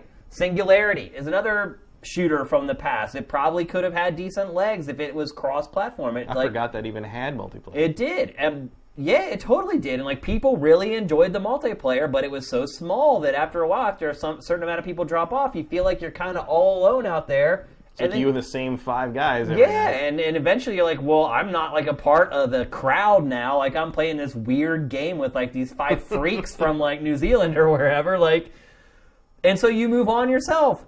Um, I just feel like games like that could be a lot more viable, and not only would it make it people more apt to purchase them, knowing that maybe they'd have a longer legs, but it also would encourage the developers to work on multiplayer modes for their games that they know aren't AAA, big budget, top shelf releases that are going to get a lot of love at retail. Um, Bioshock, there's another one. Like the multiplayer in that game just like lasted like two weeks.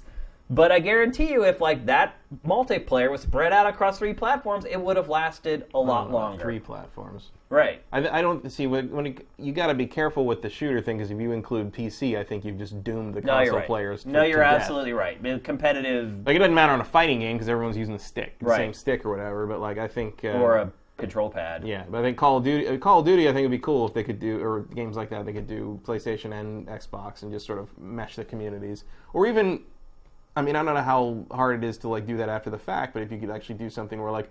Oh, this game's community is starting to flag. We should, you know, activate cross-platform. Merge, yeah, merge them. And do I mean, that. I, mean, you might you should just have that from launch. Though. I mean, I can't Yeah, see any reason no why reason you not to. segregate and then integrate. But um, you know, so I mean, I think that's a good move for just about any game, though. Yeah. So we talked about all the good parts And of sports games. Think about play. how you know, you know, last year's sports games, a lot of people abandoned them, Yeah, and that would that you're would help absolutely keep right. those. You're alive for a absolutely right, and it would have would keep you from having to. I know the pub. Maybe it's one of the reasons the publishers don't do it. yeah, is because it would keep people from upgrading the next year, particularly with the sports game, even with shooters. Maybe, yeah. maybe um, we just uncovered why the publishers won't freaking do it. That's what we do here on Sifted. So, can you think of any downsides other than that one to cross-platform play No, from Sony's perspective? from Sony's perspective, well, no. I mean, like, I don't. I don't know what the. I mean, I guess they don't just don't want to have anything to do with anything related to Microsoft, one way or the other. But it's just like in terms of like your experience on PlayStation, I don't see how that would change anything. See, I can see why Microsoft wants it to happen because you know they're losing. They're not just losing; they're getting their butts kicked. But having PlayStation customers mingling with Hmm. their customers, who knows? Man, can you imagine like the clans that would like the Xbox clans versus the PlayStation Right. clan, like the, the the console wars, like On the online- battlefield, on- yeah. yeah, It could be awesome. we could be could be pretty great. Yeah. So here's my perspective on this. So Sony's been like non-committal, and like the last thing it said was kind of like, from a business perspective, it doesn't make sense. But it real I really can't see where it wouldn't make sense. Well, I get if because if- they're also intermingling with the Xbox and PC consumers as well. So there's just much opportunity But- for cross pollination. But I think maybe if their it doesn't make business sense statement is more like uh, if we don't do this, it helps to slowly choke Microsoft to death on the vine. Because like part of why Microsoft would want this is like so their online stuff, multi-platform on- online stuff, doesn't dry up so fast. Because like I think that's what they're worried about is like you know the lower user base, the lower sales on Xbox will lead to oh I don't want to buy this multiplayer game on Xbox because I know in the past I've done that and the community like you know there's no one to play with after a couple months. Yeah. But if I get PlayStation, that's a much bigger community, a bigger bigger you know install base. So I wonder if some of Sony's reticence to this is like, uh, well, it doesn't make sense for us because we're helping Microsoft by allowing this.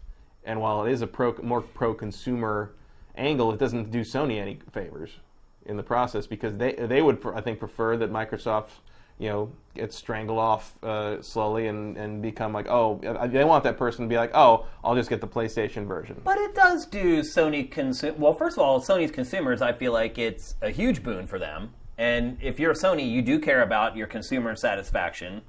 I mean, being able to play with your buddy who only owns an Xbox One on your PlayStation 4, that's pretty freaking cool, man. Yeah, Like, but like this, from Sony's perspective, I think you think you'd have to be like, well, it hasn't stopped them from buying the system so far. So what? What good? You know, it would be better to like, you know, continue on what we're doing and have that be a bad thing for our main competitor rather than add this slight little boon to the people who are paying for PSN now. I might right, add. right. Well, people pay for Xbox Live too. Yeah, but they weren't always paying for PSN, and so Yeah. I wonder how much of that is like.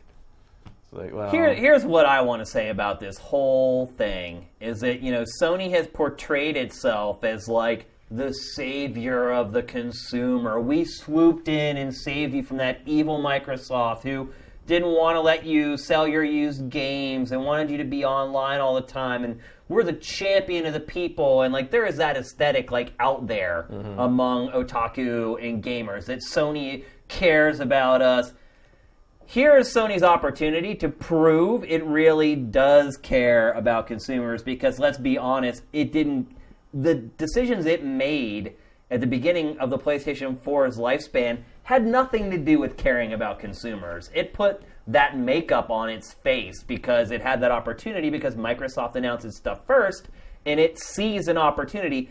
But don't think for a second that Sony actually gave a crap about the consumers. Like, all it cared about making money. And it knew that if it played this angle of, yeah, we're like pro consumer, pro gamer, all about You're so the pro gamers. consumer, make a controller that lasts more than a year. Yeah, well, if you're so pro consumer, the ball's in your court. Let us play with people on Xbox. Yeah, but then you're going to be like, oh, I'm going to play Rocket League on my PlayStation. Oh, look, there's a guy dressed as the Halo Warthog. Hey, I sure like Halo. Maybe I should get an Xbox. Oh, come That's on. what they're thinking. That's, That's, that's, what Sony's insane. thinking. You can you can't you cannot consume video game media without being exposed to other video games. You just Yeah, but can't. Sony, but Sony sees that as helping helping what? Microsoft How though? by making you think of Halo while you're playing a PlayStation. You're also telling the people who are playing the game on your PlayStation 4 that you don't need an Xbox One to play this game. You're smacking them in the face with it. Look, you got it. And Yeah. chances are you're playing it at a higher resolution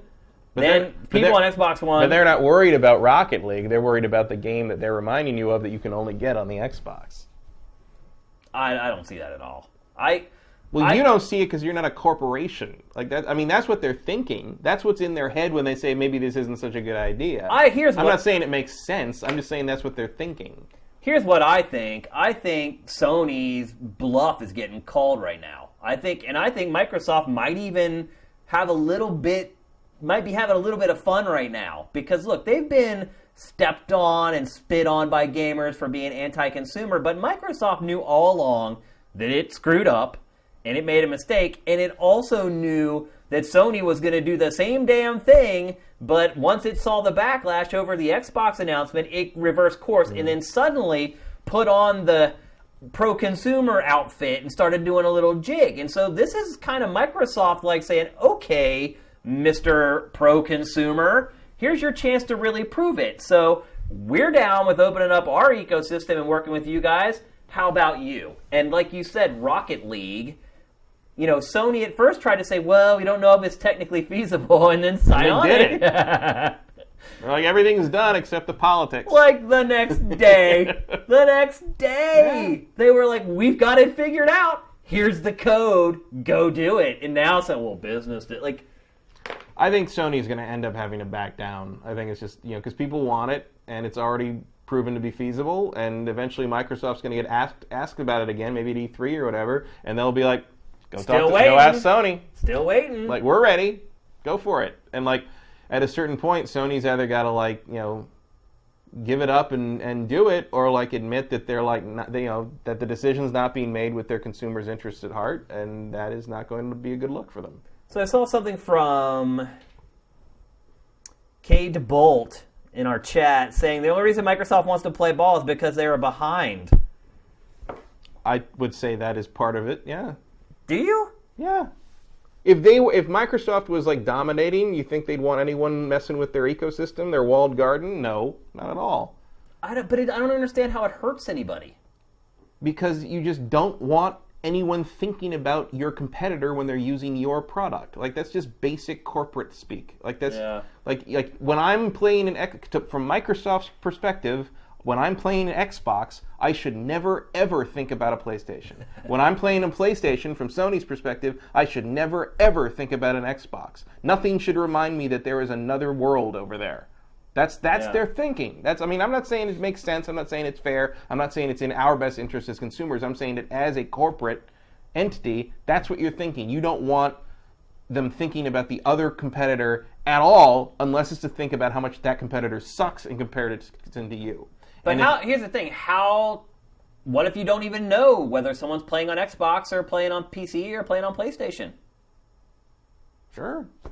But like what I'm saying is like How would you know? Because what's because that's not what they're thinking. I think what you're thinking is is a, a situation like Rocket League, where each platform kind of has some of their exclusive uh, car Right, bodies but you're stuff. also look at it. This is also a chance for Sony to promote to the Xbox brand. It's a symbiotic thing. It's like this is their chance to scoop up what Microsoft has left. yeah, but conventional corporate wisdom does not know what the word symbiotic means when it comes to two competitors. Like that like you're talking about crossing a line that has been, you know, drawn in the sand forever. Like It's it's a it's a it's a you know from a corporate Gabe view- Newell's on board. He's a- ready to do it. Yeah, but Gabe Newell's insane. He's not insane. He's a genius. well, yeah, but that sometimes is the same thing. I don't think he's insane at all. I think he's probably one of the five But smartest people Sony, in our but it- that doesn't matter because if you ask the people in charge of making decisions at Sony and Microsoft uh, about something like, even I'm sure if you go above the Xbox level at Microsoft, you show, say, hey, they're thinking about doing this, and you know, Gabe Newell's on board with this. They're like, well, Gabe's fucking crazy because like Sony's the ones that are doing what's good for the for the business, you know, because they're trying to keep you away from that competitor in every imaginable aspect. Here- here's that's really why this is so to. hard for them to. And I, I'm sure this also goes back. I'm sure you know maybe Sony America is kind of cool with it, but Sony Japan, you know, doing that is like that. I mean, has Microsoft approached Nintendo about this too? Because I'd love to well, see their nobody reaction to plays it. Nintendo Well, games right, online. but that would be very beneficial to Nintendo then. Would it?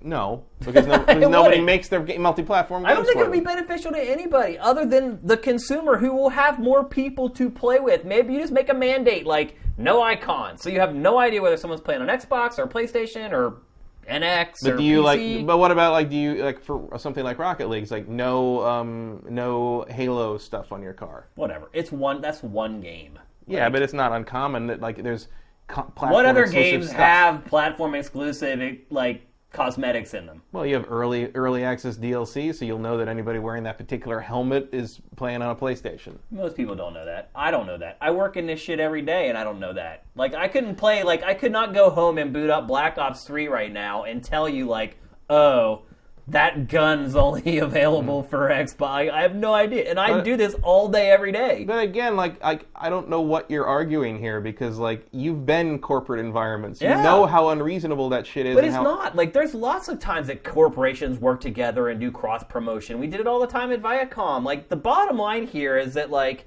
there's an Cross promotion opportunity is one thing, but you aren't weren't in direct comp. Did you ever do one of those cross promotion things with NBC? Did we ever team up and do G4 and Spike together at E3? No, because we're in direct competition with each other. That's a very hard line to get a corporation across, especially a traditional one like Sony. Right. If there's something I think to- the only way this is I think going it is if there's something to win or lose, and I don't think the, they and the the partnership is overt. Like again, this Right. isn't something that's overt. It's not like everybody who's playing on Xbox has like an Xbox icon floating over their I just don't think around. Sony uh, is seeing this as enough of a benefit for them to warrant making that what they see as a risk. I think the only way we're going to see them give on this is if people make a stink about how they want I think crossplay. the point I'm trying to get at is that Sony is only consumer friendly when it's convenient to Sony, and when Well, it yeah. can, right? Like, but the problem is, is that like That's been Sony's pro- my problem with Sony forever. It, right, Sony has been that way for forever. But what bothers me is that there's all these people out there that think Sony is like the the savior of this generation. That like they stepped up to do what Microsoft would. No, they made decisions to take more of your money out of your wallet. Like I have a huge issue with people who get really wrapped up in companies, like any company, because when you work at a company, you realize that they don't. Most of them don't give a crap about their customers. Like all they care about is a way to extract another dollar out of them, and like that's all Sony's doing here. Like Sony has, it's like the graphic says, Sony's big test. This is a test for Sony. This is a chance for Sony to put its efforts where its mouth is and be pro-consumer because everybody else is waiting. The ball is sitting there in their court, and they can pick it up and they can dribble it or they can kick it off the court. And like, I think Sony's probably going to kick it off the court because it, it's like you said. Where's the win here? How can they make more money off Mm-hmm. of this? And that's all it cares about. And look, that's all Microsoft cares about. It's all it's all Nintendo cares about. That's business. But Right. this is an opportunity for Sony to actually do something to earn its Mm-hmm. reputation as the pro consumer platform. Right, but that's also why I think Microsoft is doing this to some degree, is because yes, they are behind and they want a little positive press, and I think they think that Sony's not going to make that choice. I think they think this is a chance That's to make what I Sony, just said. Sony look like a dick. That's what I just said. Microsoft is calling their bluff, and and look, because in all honesty, Sony dicked them pretty good. They're like, "Oh, we didn't want to do that." No, Mm. but if you wanted to do Microsoft was if. Microsoft was winning, I don't think they would feel the need to do that. I don't know. That's because Well, no, I don't think it's it's about petty. winning or losing. It's petty. It is totally petty. But, But it feels less petty when you're behind for some reason. To me, it feels like feels like, hey, those guys are great and they're really doing a good job, you know, dominating the industry and giving you what you want as gamers. But what if we asked them about this? You know, like No, there's a no, little bit. That's that. exactly what I'm saying. This mm-hmm. is a total like trying to twist the knife a little bit, and I kind of like the gamesmanship a little bit, to be perfectly honest with you, because I don't see the downside for Microsoft. Because I think- I don't see how this could blow up in their face. Oh, there's I, no I, way it will. I think this is just there's like no way it will. Sony's either gonna gonna acquiesce or Sony's gonna look like a dick. Yeah. Like there's no other real scenario here. But anyway, I wanted to discuss this topic because there was this layer underneath, and like that's what I like to do on Game Face. I like I don't want to just take stuff at face value, haha. Like I want to dig underneath to try to figure out why stuff is happening and and how it's happening. And I think this is the case where a lot of people just look at it like, well, just do it, Sony. But there's other things like ticking under the hood here that oh, could yeah. or could not keep it from They, happening. yeah, the, the the Rocket League guys did not use the term politics lightly Yeah. when they said that was all over but the politics. Right, There's yeah. a lot. There's a lot There of that is. going on. So we'll see. I would really be surprised if Sony does it because there's no benefit to them other than their their their customers. I'd be surprised if, if There's no they- financial benefit right. to them. I'd I'd be surprised if they did it before like a big public stink was raised. Like you know, I I think you're going to need something not not on the maybe on the scale of the reaction to uh, to Microsoft's um, DRM announcement plans that like you know caused them to go back on it. Yeah. Um, but I think enough of a reaction that like you know if if that many people care, I mean I don't know how many people are real interested. It seems like if you hear about it uh, as a gamer, you'd probably think it was a good idea to Yeah. let the two consoles. But is it going to motivate people to start a hashtag? And probably not. Well, maybe if they add an easy mode to Dark Souls, and the only way to get rid of it is to enable crossplay. That's how we get. It would there. be done in a day. done in a day.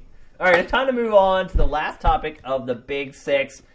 We're going to talk about game journalism um, and where it is headed. We talked about this a little bit when GameTrailers closed down, but I really talked a lot more about the financial side of it and you know how the different revenue models that you can have and how hard it is to survive as an ad-supported website.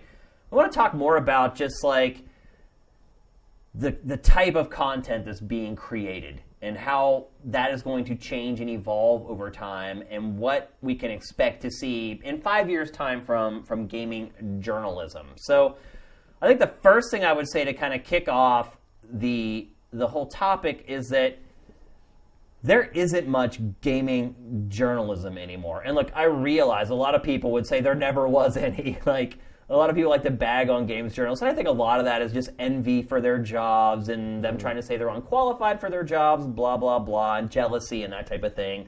There are real journalists in the industry, and through the years there have been a lot of really good real journalists in gaming, and there continue to be. There still are a lot, but that tact, that style of content seems to be getting squeezed out. I guess is the best mm-hmm. way to put it. So I think because it doesn't, you know, it doesn't pay the bills, frankly. well let's start off by okay, we're showing Jimquisition right now. So this week, Jim, who we I know I love. I don't I don't know what your perspective is on Jim I like Sterling, him. but I love him. I think he's really smart. I think he takes unique angles with all his editorial I, wa- I watch his videos whenever he puts them up, which uh, is more than I can say for a lot of people. every Monday. Yeah. Is he does a new Jimquisition. So and we curate every one of them. In fact, we curate almost all Jim Yeah. stuff. So Frankly, I'll watch just about anybody who puts a star scream on his podium.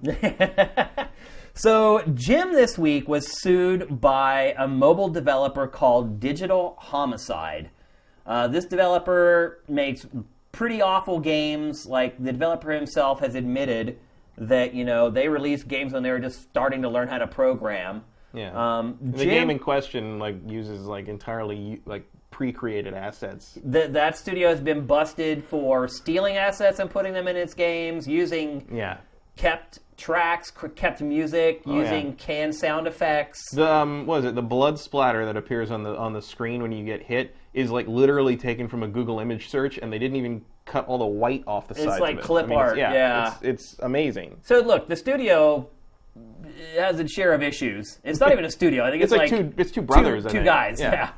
And uh, so Jim Sterling has been pretty hard on this Mm-hmm. studio's games in the past, and he's And not like he didn't target them. It was like he does that usual like thing where he picks a bad Steam game and, And like plays it it. and kind of just makes fun of it. And for some context, Jim Sterling used to be the reviews editor at Destructoid. He, he did a great job. I love reading his reviews. If you guys haven't checked them out, you should go to his website. I think it's just jimsterling.com. Um, he was a, the reviews editor at Destructoid for quite some time. Broke off to do his own thing on YouTube and start his own little website that he does. Um, doing very well on his own, but he has never been one to pull punches. Like he is, it's like we used to say on X Play, brutally honest reviews. Like his reviews are brutally honest, and uh, so basically, what happened is he was doing his thing that he's done hundreds, thousands of times before, railing on bad games or just railing on a game in general. And for whatever reason, this little mobile developer really took issue with him. And it ended up becoming like you can see right now, what we're showing on the screen is actually a video that that developer made where he laid text over top of Jim reviewing their game and basically just berating Jim. And so It's really creepy. yeah, the whole Like, thing is really. really, really creepy. And if you go on Jim Sterling's YouTube channel, you can actually find a conversation there between Jim and one of the guys in the studio. Yeah, that's the other. Is like only Jim Sterling would like. There you can see the uh, the white around the blood there. Yeah. Only Jim Sterling would be like, all right, I'm going to sit down and talk to you guys. He actually Like, yeah. did, and he talks to them for like an hour and a half. So you know, if you It- it- that is also really awkward. It is And- awkward, but also incredibly interesting. I highly recommend checking it out. So basically, what's happened is these two have gone back and forth now for months and months and months, and finally, just out of the blue, the guy sues him for ten million dollars. ten million dollars like lost revenue. Like, Yeah. that was going to sell ten million dollars. Uh, what? It's, it's a completely frivolous lawsuit. The problem is that you can find lawyers who will take cases for Yeah. free, and all they work on is a contingent that they'll take a percentage of whatever the judgment is. I guess. So- he, I guess he called Saul. Exactly. so he managed to find some hard on his luck lawyer who hasn't had a winning case in a long time who was like, okay, I'll take this case for free, but he probably asked for a higher percentage of any potential payout because the chances of winning are so are slim Yeah. to none, basically. But here's the thing. So Jim now has to hire a lawyer unless he plans on defending himself, which would not be a No. good idea. I think he like has this. one. I mean, he's Right. mentioned his lawyer. I mean, But you have to pay lawyers Yeah. lots and lots of money. So now, out of like nowhere, Jim Sterling, who basically busts his butt to pay his bills, making videos on YouTube, has to pay a lawyer because some insane game developer went after him. And so this brings me back to where I think game journalism is starting to change. It is that the expectations for game journalism are starting to change because the majority of the content that we see around games is starting to change from critical to enthusiast. It's almost frowned upon now to take games seriously or to look for issues in games. Like the thing now is like you're enthusiastic about games. Mm-hmm. You're a cheerleader for games. You're happy about all the games and all the games are great and like and that that I feel is is like a byproduct of YouTube and the YouTubers and the people who are just shiny happy like it says on the screen happy happy joy joy joy I love Ren and Stimpy by the way. little So- creatures in nature. They don't know that they're ugly. Why wouldn't you believe? Why? So anyway, I, Want you to be happy. I feel like the and uh, the developers, I think you know they're you can tell they're on YouTube. They created like their own YouTube video to try to blow Jim out of the water. Like they spent a lot of time on there. So what they've done is they've watched all these YouTubers play games and sit there and say how awesome they are for three hours, or on Twitch or wherever where they may or may not be getting paid for these positive connotations. You sit and you watch, you get conditioned to expect certain things. And so when you come across someone like Jim, who comes from a real journalism background, does real journalism, is critical of things when they deserve to be criticized, you can it's like a slap in the face. It's like an eye opener.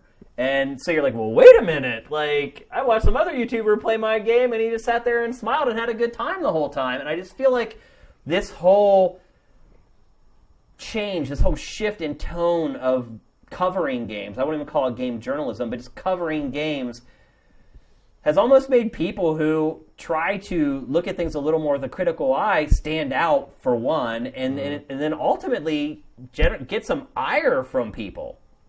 I mean, I think you see some of that with. Uh, with Easy Allies. You know, they're kind of known for just being positive about every game that they play. And a lot of the comments I see about those guys is they just have fun playing games. They love every game. But is that really helping you as a consumer trying to figure out whether you want to buy a game or not? It's entertaining mm-hmm. and it's a good way to spend your time if you enjoy watching people talk about games or play games. But when you're talking about like when the rubber hits the road and you're plunking down that credit card at GameStop, does mm-hmm. that help you at all? No, like like the YouTube kind of angle on that always feels to me like you know because like you've got you know game critics who like you know the, you know uh, it's not it's not it's still not really journalism that's that's criti- criticism that's different and so you got game critics reviewing things and I think we're not afraid to be to be critical about things but to me the um, you know kind of the YouTube enthusiasm about whatever game or what I'm going to play this and it's great and this is a lot of fun. Oh wow, this is great. It reminds me of like Entertainment Tonight or uh, or like you know E or like Or you know extra, extra. extra extra and uh, yeah that kind of thing. It's it's like you know it's like fluff journalism. It's not journalism, but it's like that fluffy sort of like. If you just are interested in this, watch us like just also be interested in it. Yeah. Like that, you know, that's all it is. And Jim Sterling is not trying to do that. And apparently, he accidentally picked a uh, developer that's crazy because, like, I don't. Here's the thing: like that video is weird to me because it's like, you think the people that made that game really think it's good? I don't think the guy does. I've listened to the entire conversation he had with Jim, and like, Yeah. he admitted he's like, I'm not a good programmer, but I don't. It didn't matter to him. Right. Like, all he knows is that he spent a ton of time and effort on this thing mm-hmm. that this guy on the internet is crapping all over. Well, and the irony is- he's looking for a place to place the blame for the failure of the game. But the irony is that like Jim's like all the, the flap about Jim with this game has probably sold more copies of that game than it would have otherwise. or at least Because people like checked it out. people checked it out. People know the name, although frankly I don't remember the name. Um, I don't either. people people checked it out, and I'm sure some people bought it to play it and make fun of it on their own YouTube channels. They probably he probably sold some copies of that game. Just you know, sure there's people that own Manos Hands of Fate on DVD solely because Mystery Science Theater made it a thing. Yeah. And that's the other, you know, Mystery Science Theater had problems with that too. Sometimes you'd have, you know, these these guys who made these movies like 20 years ago come back and be like, "How dare you make fun of my movie with the gorilla in the robot helmet?" thing," Right. you know. and it's like, you know, some people just don't have perspective on that because Yeah. you throw a lot of your blood, sweat, and tears into these things.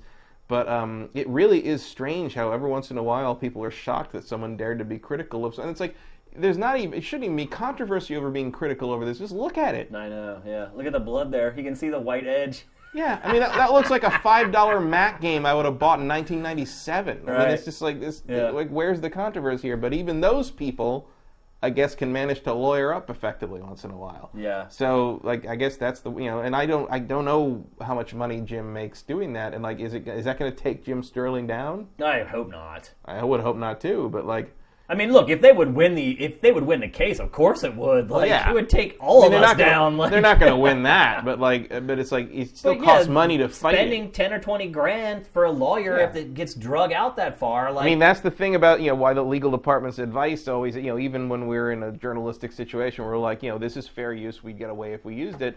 They're like, yes, that's you know we would win the case, but the idea is not to go to court in the first place because that costs money. because that's the thing. It's like Jim.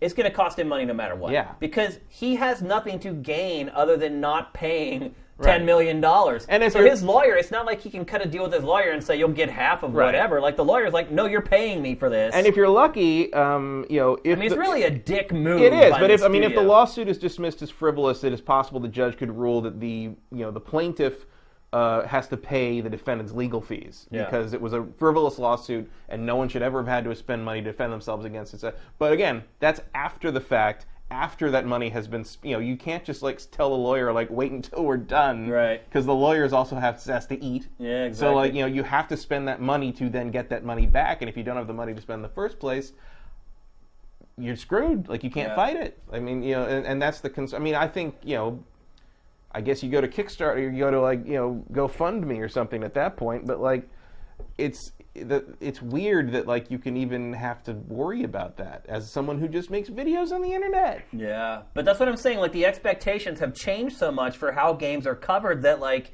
you stand out when you like take a stand on something or you Mm-hmm. vehemently feel like there's something wrong with a product. Like you know, we've seen the closures of websites or the downsizing of most of the major gaming websites um, over the last like couple years. Obviously, GT went away. It was one of the top three gaming sites in the world just like three or four years ago, and it's already gone. Um, Kotaku right now and Gawker are in dire straits because Gawker was sued by Hulk Hogan because, uh, look, and I agree with this. Like one of its editors ran like a sex tape of Hulk Right. Hogan. An old sex tape that had already had a court order against it. and Right. They, they basically knowingly took the took the risk. You know, they, they, they broke that, and, and they're like, oh well, it's it's new news. The people have a right to know, and it's like, well, not really, because it's just about Hulk Hogan's sex life. Or, And who Yeah, wants yeah. to see that anyway? Well, no, I think it, I think it was because it was part of the sex tape that related to him using racist uh, words. Right, right, that's right. Um, yeah. And, and you know, and Hogan went after them, and uh, you know, Gawker's done similar things a lot of times, but Hogan's the one who had the money and the time and the anger to go after them, and he, and he wow, did he win? He won 125 million 100 plus another 25 An extra in punitive 25 in, damages. in damages, and 150 million. They're saying Gawker's worth 80 million. Gawk- 85 million. uh, the last valuation was about 300 million. That's not what I read today. ago. Well, that's I, I looked that up as soon as I saw the verdict. I'm like, oh, how much is Gawker worth? And the estimate was about 300 million. I read the story on USA Today today, just to kind of get my source out mm. there. But yeah, Either way, it doesn't matter because you don't have that kind of money to pay that off. Well, there's a, here's the thing: is like they have a parent company, which is just like an acronym. It's just like some faceless Right. corporation that's worth way more than that. Maybe that's what the number you're getting from is the parent company Yeah, is worth like that might be three to five hundred million. That might be it. Yeah. But they weren't named in the suit. Right. Gawker Media LLC is the company that Yep. So named. they cannot go after like the parent company. Right. They can only go after. Well, that's the point of an LLC uh, to do that. But like, yeah, one way, whatever, whatever, however you want to run the numbers, uh, Gawker can't pay that much money for anything. They only make about forty million in revenue a year, and that's not profit; that's revenue. Right. That, they made 44 million last year in ad sales, which I was really shocked to see it Mm-hmm. not bad. low. That's actually low. Is it? Oh yeah, that's really low.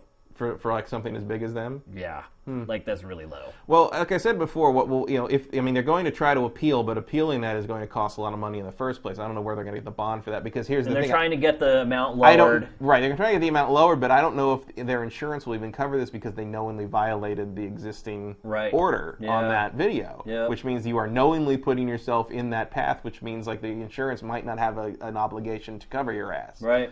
Um, what will happen if uh, if it goes through, even if they cut it down, it's still going to be an obscene amount of money. Uh, what will happen is they would have to declare bankruptcy, and the Gawker Media LLC would have to sell off their assets, which is all you know, Kotaku, Jezebel, Gizmodo, Gawker the blog, like all that stuff would have to be sold. You know, Jalopnik, all that stuff would have to be sold off. Um, in which case, you know, Kotaku is one of the most successful things they have there, and I would think that someone would probably want to pick that up just for the amount of eyeballs it has, and a lot of that, you know, there's a chance that Kotaku could continue fairly un- uninterrupted. Who's gonna buy though? That's a good question. I mean, unless it's like Who's in the market to have a video game blog? IGN, who would buy? Because I mean, the trend right now for video game websites is not a rosy one. No. And look, even though Kotaku has been kind of immune to this downturn in traffic for traditional gaming websites, it's not completely immune. And investors go a lot on like industry trends and investor sentiment. And, You would basically have to ho- like you'd have to hope for either like some like investor VC guy who like decides like oh I want to get in on this this Kotaku thing. like why oh, Yeah. oh that looks like a guy someone might come along with that or perhaps more likely you would have like one of the major publishers would buy it and use it as their own personal mouthpiece blog that would stop Kotaku being what they were. that would probably be pretty expensive for a marketing mouthpiece. Yeah, but you've got a lot of eyeballs on that thing. Yeah, but see, peop gamers are savvy, and they would know right away that uh, that something funky was going on. They just stopped going there. I Maybe. mean, they would. Like, they'd figure it out pretty quickly that like all of a sudden this is owned by Ubisoft or whoever. Well, and- I mean, Kotaku and, and all those, you know, the Gawker blogs learned that firsthand when they did that one, like, you know, uh, website changeover several years ago, many years ago, actually, at this point. Yeah. And, like, their traffic just went through the Yeah. floor, like, because, like, no one liked the formatting and they changed it eventually. But, like, Yeah. I mean, you know all about being forced into terrible web decisions. Definitely. Yeah, so I mean, the reason we're talking about the whole Gawker thing is because now here's another major traditional gaming journalism website Mm-hmm. essentially in peril. Yeah, which does you know? I mean, look, it they're should the be- ones that broke the uh, you know the PlayStation 4.5 thing. They broke. They, They've broke all the more Ubisoft stories stuff. than you could talk. They've got Patrick Klepek, who's you know one of the good, I think one of the examples of like you know real journalism in, sure. in gaming. These you know No, they have he- like Jason Schreier's really good. He's there, and we already talked about Stephen Totilo. Like, but see, that's the thing. Like, if you don't have real journalists like Kotaku covering the industry, that stuff never happens. Like, Mm-hmm. Suddenly everything is controlled by the publishers or the YouTubers or streamers who are just basically the publishers' puppets that are just dancing Yeah. around. Like, I mean, I'll be enthusiastic about any game you want for ten grand. yeah, It's about how much they pay with some those big. Uh, That is how much they those big. Let's Play guys. yeah, for like a couple hours. Yeah, of- just to look at the game, even. Just- Yeah. yeah, that's all. And there's something that paid a lot more than that too, actually. So, so what I'm seeing is like this shift away from that type of journalism. The people who will dig and who will put a relationship on the line with a publisher to break a story, to give us news that we want, that we get excited over, that brings joy to our hearts. It's you know. Say what you want about like those leaked images of the NX mm-hmm. controller. It was exciting to look at them. Like, I refuse to wait until the appointed time to know what the next Assassin's Creed is set in. Yeah, there's certainly a salacious sort of element to it as well. Mm-hmm. Like you can't really deny that. There's a tabloid element to it. Yeah, yeah. And again, like, like like, I don't like what Gawker. I don't like Hulk Hogan very much either. But I don't like I don't like what Gawker did to him. Yeah. I mean, they, they really did lose him his livelihood. Like this is not a frivolous lawsuit on his part. I mean, I don't And think it- it lost his life. I think, He got him fired from wrestling. No one in that industry will touch him again. yeah. It'll take years before anyone even takes a shot I at him. he and was he'll probably, the end of he'll probably be dead by then. And he does. It, he did say those words, so it's not like somebody made him say them. Like he's. But he'd already taken care of that, and you can't just go against the court like that. I mean, Like, look, right? Yeah. Nobody, But- nobody really has a right to know. Just because he, you know, and, and then the what's the guy, the head of Gawker whatever, wrote that op-ed where he's Right. like, Hulk Hogan deserves less privacy than the rest of us because he decided Yeah. to be a Oh, celebrity. And it's just Gawker like- made huge mistakes, and it's just like it's like that. Is just, you're just like so straight up. He was Yeah. dressed like a celebrity, so he should get attacked. Is what that was. But it, like to me, that sucks. Like you know. And for what? It's not like they broke Watergate here. Yeah. You know, they broke a stupid little story about a wrestler that no one really cared about in the mainstream for like 25 years, or maybe whenever his whenever his reality show was on. But like they, and now that might end up costing like hundreds of people their jobs. I know one guy's. No one at. Kotaku or Jezebel or Jalopnik or Knew anything or about it. any, or IO9 or any of those places had anything to do with this, and within a year they might be out of a job because they decided we all needed to know about Hulk Hogan's dick. Yeah, and we didn't. No. we really didn't. So, Certainly, so certainly not in exchange for all those people's livelihoods. Yeah. So to cir- circle it all back around, where is this all headed, Matt? Like, Nowhere good. I mean, I said in the prior episode about GT that I wouldn't, in one of the the Q and A at the end, like that I wouldn't be surprised in five years if like IGN and Kotaku were the last two standing, and now with Now Kotaku, it's IGN or Kotaku brought to you by IGN, maybe. or right, eventually. IGN buys Kotaku or whatever, because that is Yeah. like a niche that it could fill for them. But- Definitely. IGN is a little light on the you know hardline journalism It is, stuff, yeah. and that could they could have an investigative department now off of that. That'd be an interesting idea. But where is this headed, Matt? Is this is this all headed to a place where everyone just thinks everything is awesome? Everything is cool when you're part of a team. Exactly. Um, it took everything I had to not sing the song. But I, I don't know. I, don't- you know, I think you'll always have stuff like you know there are YouTube channels I watch now and then that like uh, you know get, get decently critical. Uh, there's a guy I watch. Uh, Total Biscuit. he Total. Biscuit does that. Uh, Super Bunny Hop is not as well known, but he uh, Yeah, I've watched some of does his some. stuff. He, he cre- curate some stuff of his once in a while, and he, Yeah. he you know if he doesn't like a game, he will get into it, and he and if he doesn't like a trend in the industry, he'll do a really interesting op-ed piece about it. I haven't agreed with a single one of them, but he argues Yeah. his stuff well, Yeah. and he's and he's a very he is a critical voice, and it doesn't seem like people go after him any more than normal, but um. In terms of like an actual journalistic outlet that exists and people they do reviews and they do investigative stuff and they do features and they do like I don't know I, I guess there's just not enough money to maintain something like that in, anymore. And I would also maintain that it's not just a video games thing. Like you see Mm-hmm. it in sports and you see it in politics where people join a side and Mm-hmm. they don't want real news. All they want They is want their viewpoint reinforced. Yes, they don't want the truth at all. And that's what journalism gives you, like real journalism. It gives you the truth. But people don't want that. Like people just Mm-hmm. want something that affirms their opinion already. Like whatever they build up, PlayStation's the best, Xbox is the best, Nintendo is the best, the Mm-hmm. Steelers are the best, the whatever it is, Mm-hmm. Bernie Sanders is the best. Like they they don't want somebody to tell them no, that's not the best and here's why. They want someone to say, "Yeah, you're right. That Mm-hmm. is the best." Right. And I think you know maybe the the future, and I think it's been kind of hinting in this direction. I think you know the various publishers will have kind of their own press outlet wing. You know, it'll, it'll be a, Well, I mean, you can already see some of these ex-journalists like doing like the hosting gigs for Yeah. publishers, Yeah. and like I'm not going to name any names, but there's a lot of people out there now that like jump ship pretty quick from the journal the journalism that they said that they were doing Mm-hmm. before to become basically employees of the publishers. Yeah, well, I mean, there's there's that famous panel from uh, one of the Avengers comics where they go recruiting Spider-Man, and the panel is just Iron Man holding Spider-Man, and Iron Man says, "We have money," Yeah. and Spider-Man says, "Oh, thank God." Yeah. like that's that's what you know. There's not a lot of money out there for for you know standard what, what we used to do. Yeah. You know, it's not. It's gone. You know, It's and, crazy. And uh, you know that world is not there anymore. You know, we I grew up reading magazine reviews of video games and thinking, oh, I'd love to do that, and I did do that. I did, you know, in some form. I mean, I did TV, but I Yeah, did yeah. some form of it, and you know, I still, you know, it still like blows my mind when I go to like game events and Andy Eddy will talk to me. You know, Yeah. like those guys were heroes to me.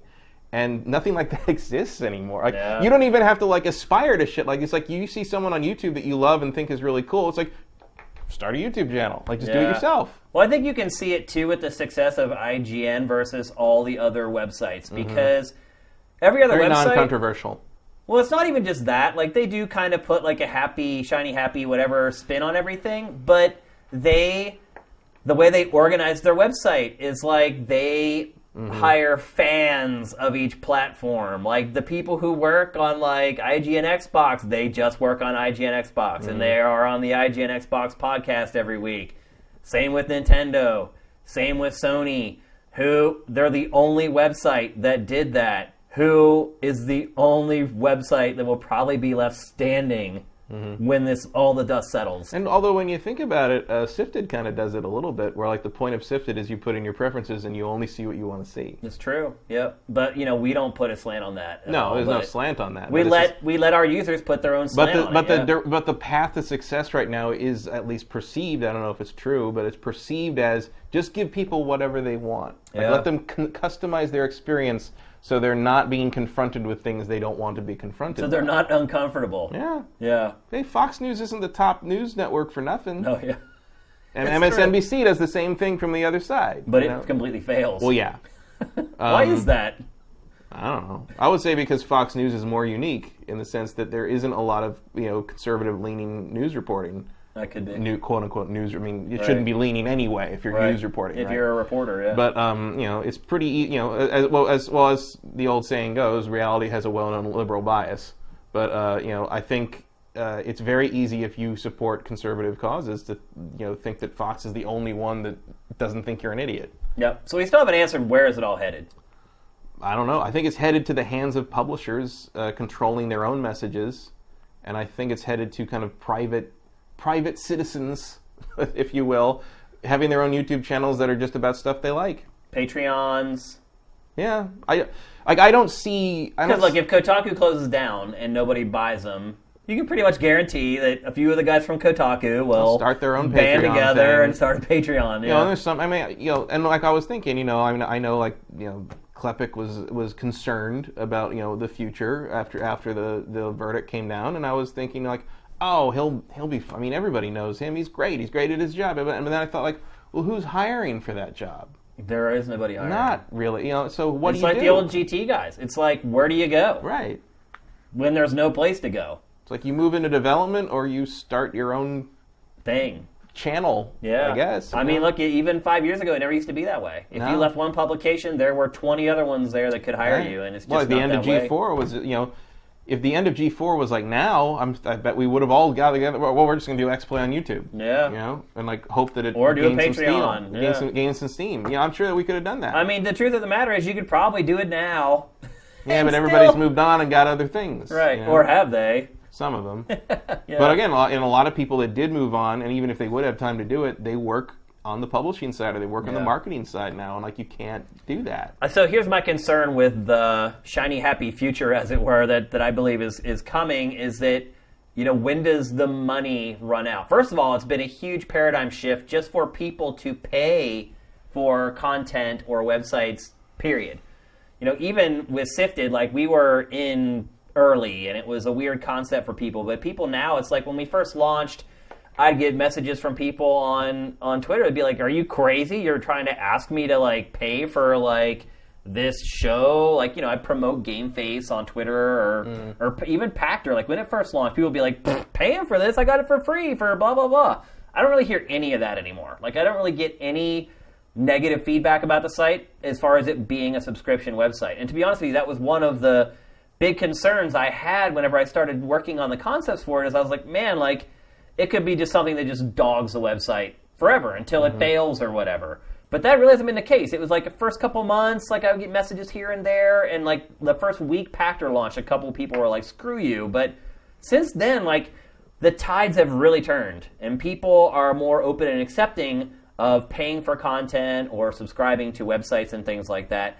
But the question then becomes like, how big is that pool of people who are mm-hmm. willing to pay, and will it grow fast enough to help support all these other ventures as they start to come out? Because the other thing too is that like you even look at big websites or sites that used to be big websites, and like now they have they have like Patreons to like survive, or they'll start a Patreon to say, oh, we want to launch this new show. If you guys give us X amount of dollars, we'll launch it. So it's like now there's like these hybrid models happening where you have websites that are running ads and doing it the old way, but they're also asking for money from mm-hmm. Patreon and other crowdfunding sources. So it's a finite resource. How you know right now how much money mm-hmm. the consumers and the, the gamers are willing to spend on Yeah. stuff like this. And I also think there's, you know, some corporations are kind of still willing to stick their toe in there and like not in the necessarily traditional thing, but I think like keep an eye on that Lionsgate Comic Con VOD service they're trying you know, I think there's still some places where like the, the big time kind of, you know, traditional media companies are still trying to figure out if they can leverage this, this geek thing Yeah. for something and maybe something like that will catch and maybe it won't. If it doesn't, I don't know. I think we're down to basically a community that funds its own people at this point. You know, because that's the other thing is like, okay, the game trailer, you know, Easy Allies is doing well, uh, and let's say it, it you know, it it's up to like thirty thousand a month now. That's a respectable sum. No, for Uh, sure. it's going to keep going. I'm sure. You know, they'll, they'll, they're, they're not done by any means. Uh, and they start doing their stuff, and like you know, how long do people stay interested? How long do people stay pr- pledging? How long do people stay subscribed? right. and then once if that what if that dries up what if that goes away if you know, a few years uh, then what do those guys do what's next you know have they established themselves as something else? Have they established their own channels? Are they a separate thing? Like how much money can people throw around? And like sometimes it feels like that's bottom you know when you look at something like star citizen which is up to like 120 like, 120 freaking million dollars donated that thing. Like maybe it just doesn't end. You know Yeah. maybe you know maybe you just need to i don't know maybe they need to talk about spaceships more on these things. I don't Yeah. know but like that's what I wonder like in 10 years is like, you know, how are these things being funded? Are, you know, people funding corporate ventures finding it all at all worthwhile or interesting or useful? And if we are still sort of functioning in this weird sort of private sector area that we've all ended up in with this Patreon and subscription based method, uh, have will we have managed to turn around the attitude towards paying for content into something that can make it a sustainable business model? One thing that always puzzles me is why did Giant Bomb go back to CBS and GameSpot? I don't even have a theory on that. I can't understand it. I've never talked to Jeff about it. I've known Jeff forever. But I've never, it's just one of those things where I just don't feel comfortable. And I, I shouldn't feel comfortable asking him, like, why. You know, if he wanted people to know that, he would put it out in the I mean, that that's a late drunken night at the Fig question. Yeah, I uh, I still am just puzzled. Like you to lose your independence. I don't know. Better Maybe they just better made it. better than losing your company. It is. Yeah, but I mean, I always I, I always thought Giant Bomb was doing great. I mean, the, their their subscription cost is double ours, and they have way more subscribers than we do. So Yeah, but at the same time, they have Mo- a lot more people, more yeah. facilities, uh, more in, in a more expensive city. well, Giant Bomb Um, was actually operating in like Petaluma in like Jeff's house, basically. Oh, yeah, I thought they were in San Francisco at this point. Well, they are now. Once they once they were purchased Right. again by GameSpot and CBS. Then they moved into mm-hmm. like the offices, so they obviously save overhead and all that type of thing. But you know, you don't own it anymore, so I don't know. This is always puzzling to me why they would do that after because it's hard. I mean, I could attest that it's really hard to start your own company, and like they made it through the really hard part, which is like the first like two years. Like mm-hmm. that's when you struggle to like build your user base and like you know get become solvent with money and like for them to make it well past that and then sell it's just I, I kind of expected something to happen to them. i don't even know if they sold i really don't even know what happened there i just I don't know, know. I, mean, I was like, well, I guess CBS is going to fold them into something soon or whatever. That never happened. They seem to have Yeah. retained their independence. So seems yeah Maybe he made a really good deal. Maybe he got some kind of guarantee in writing. I don't be. know. yeah hopefully whatever i hope it worked out great for jeff he deserves every penny that he can make off giant bomb so I think that's it. I think that's going to wrap up our the big six. Uh, some great topics today, man. We got some fiery discussion going on today. Arr. We're going to go to our trailer of the week, and it is a long one, and my throat is getting hoarse. I think I may have been yelling more today than I typically do. Is that true? Yeah. so, yeah. This was a, some like a lot of the subjects today were just things that make Shane mad. Yeah, I guess you're right. When news is low, tempers flare. Yeah, I was fired up today. So our trailer of the week is actually a long one. It's like seven minutes long, but it is seven minutes of awesome. Um, so Blizzard, here's a little anecdote for you. I did post this on one of the stories on Sifted. So after I left GT, I was actually contacted by Blizzard to go down and interview for a job. Um, it was working in their video department, and uh, I went and met with all the people who work on video there. And I went into one of their buildings, and literally two floors the size of football fields all just for creating cinematics. I was blown away. They take their cinematics very very seriously and this is evidence of that. This is a animated short for overwatch called recall. Let's roll it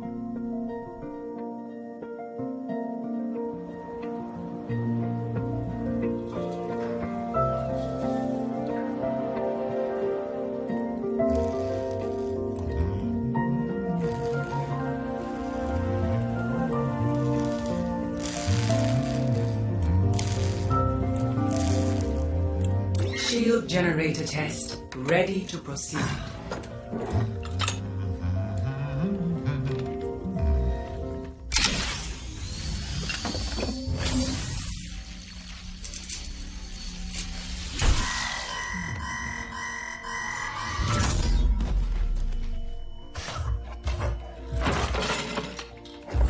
Now, now. No need for that, Winston.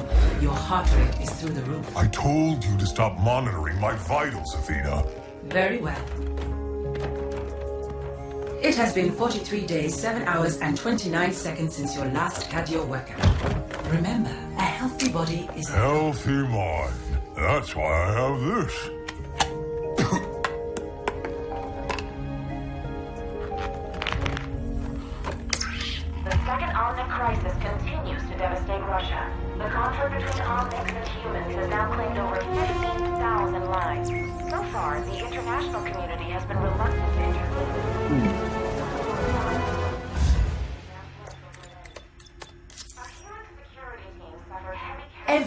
News of this sort, we go through this.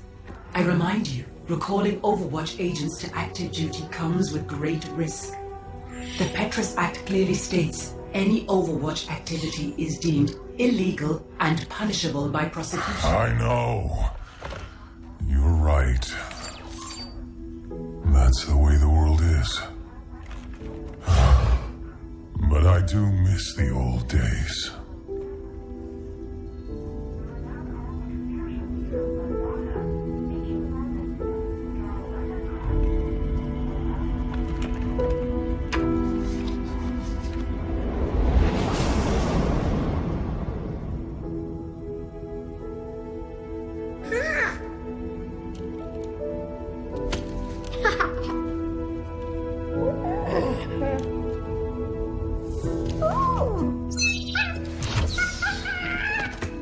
I think you have something that belongs to me. Hand them over. Oh, it's okay. You're not in trouble. Oh, I'll trade you. There you go, buddy. Well, there's not much to see from in here, kiddo.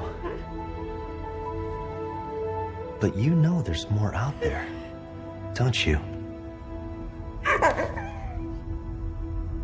Come on. It's time I showed you something.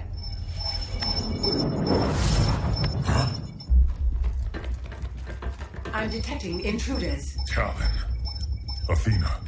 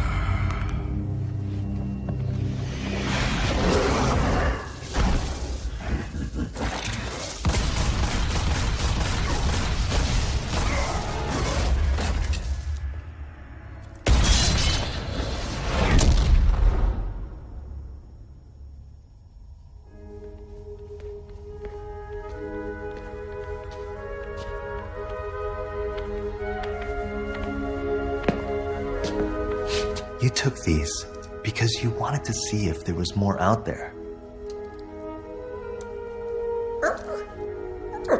Well, see for yourself.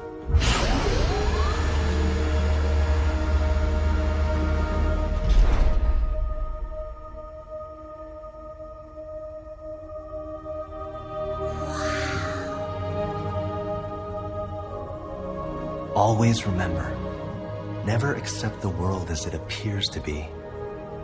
Dare to see it for what it could be. Winston. Winston! He's going to have all agents' locations. I'll be sure to send them your regards, monkey. I'm not a monkey.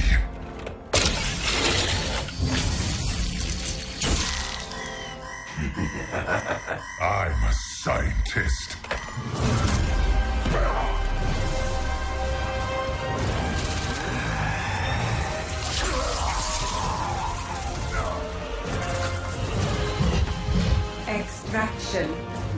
90%. Failing 98%. Hang on, Athena. Athena? Athena! Virus quarantined. I'm running diagnostics on the core database. Restoring systems.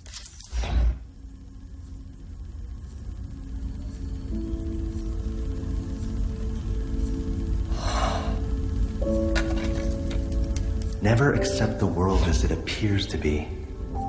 Dare to see it for what it could be.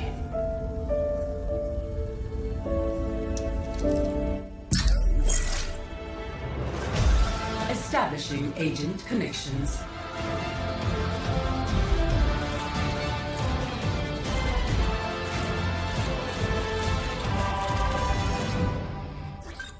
Winston? Is that you, love?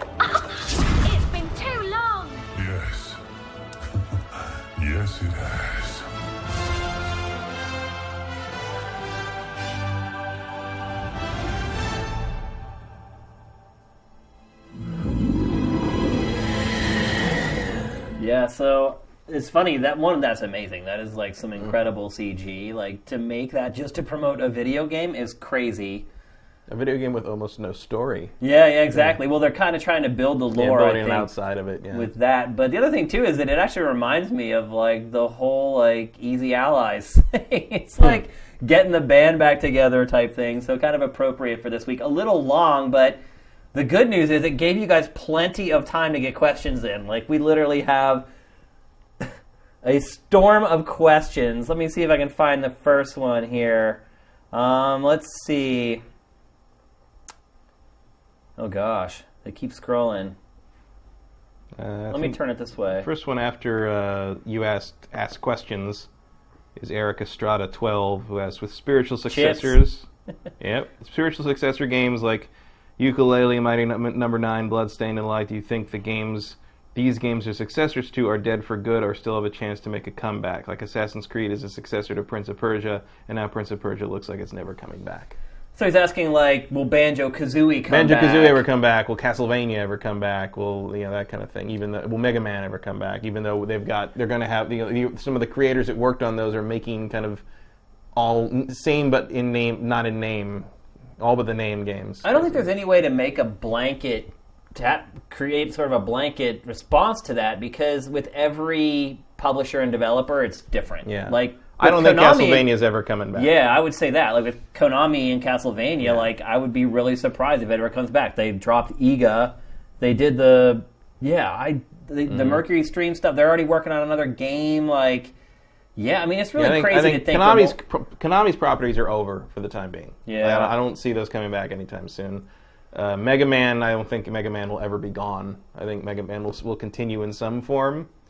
Uh, maybe not in the form that Mighty Number Nine takes, like a you know. A Well, high- Mega Man's already coming back. They just did a uh, they just put up a poll in Japan yesterday about it, like asking Mm-hmm. fans like what they would want. So something's going to happen with Mega Man. Banjo, I don't know, man.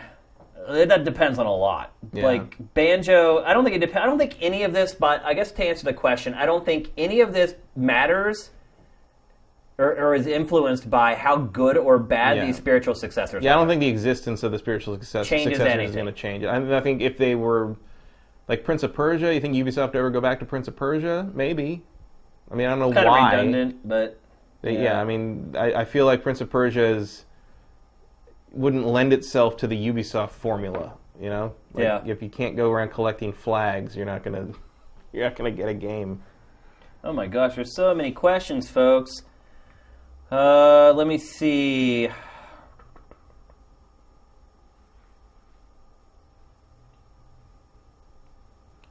Nolan Elric, have I seen Batman vs Superman yet? No. Uh, I see that tomorrow night. Uh, have I read the reviews? Yes. Not good. And even as a Batman vs Superman skeptic who does not like anything Zack Snyder has ever made, I did not expect him to be this negative. Like it is beyond what I expected. I am a little shocked, and I don't feel like it's can possibly be that bad. But like, I guess we'll see.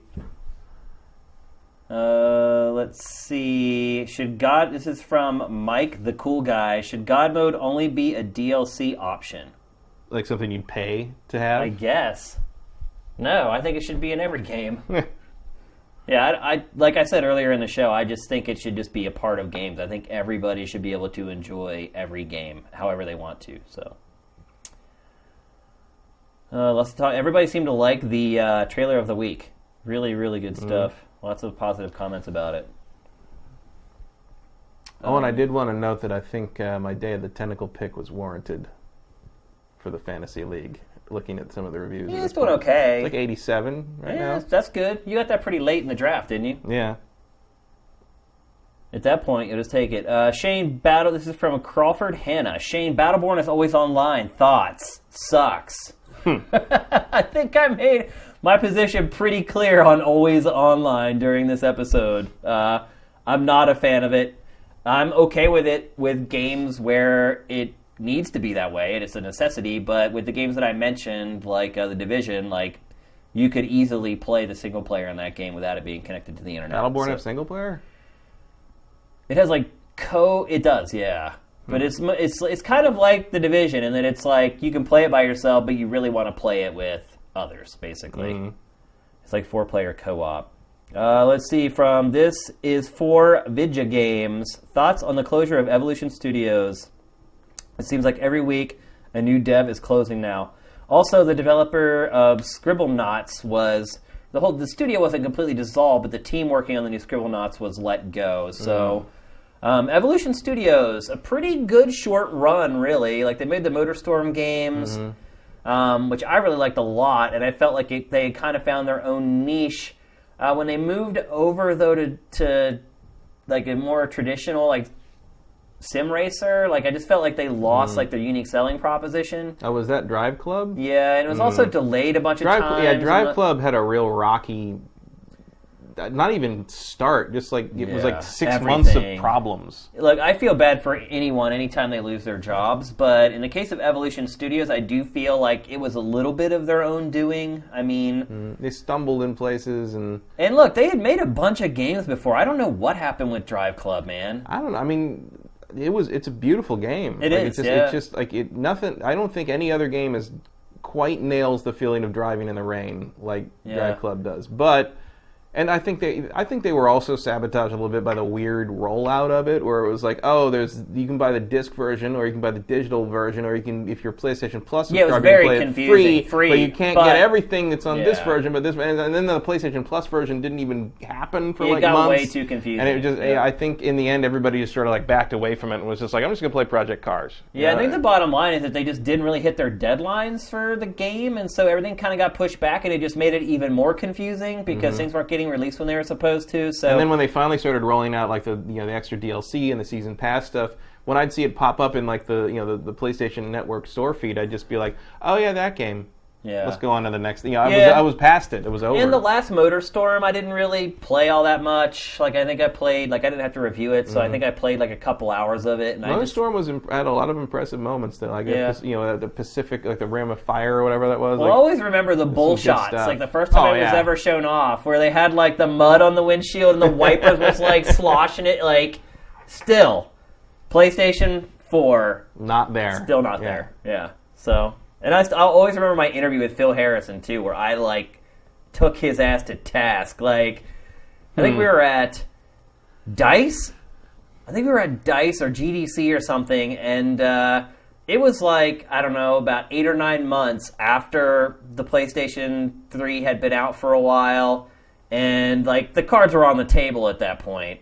And I just literally, I, I don't know if I can dig up that interview on GT. I don't know if you can dig up anything on GT at this point, but I literally just went after him. Like, just like, you know, that was a bunch of lies, like what you guys showed at your press conference. Like, I just spelled it all out. And, like, I thought he would never talk to me again after that. He was mad, dude. Like, I could tell. I think because I, think must I think that was GDC because we interviewed him uh, there at that same around that same GDC I think it was, and Adam asked something similar, and he went. he probably Guts. got it. At, I think he came. It was me. after your interview, and I think he, he was like, "How come everyone's like pissed about us?" Yeah, I look. I when I did interviews, man, I pulled no punches. Like I was fair. Like I'd give them a chance to talk about their game, but I would Mm-hmm. ask them hard questions. And that's one thing I will say. Like if you, with the way things are going with game journalism right now, like that's not going to happen anymore. You just have a bunch of people going up, going, "Hey, you're awesome. Tell me how awesome your game is." Like that's so awesome. to me that's not interesting like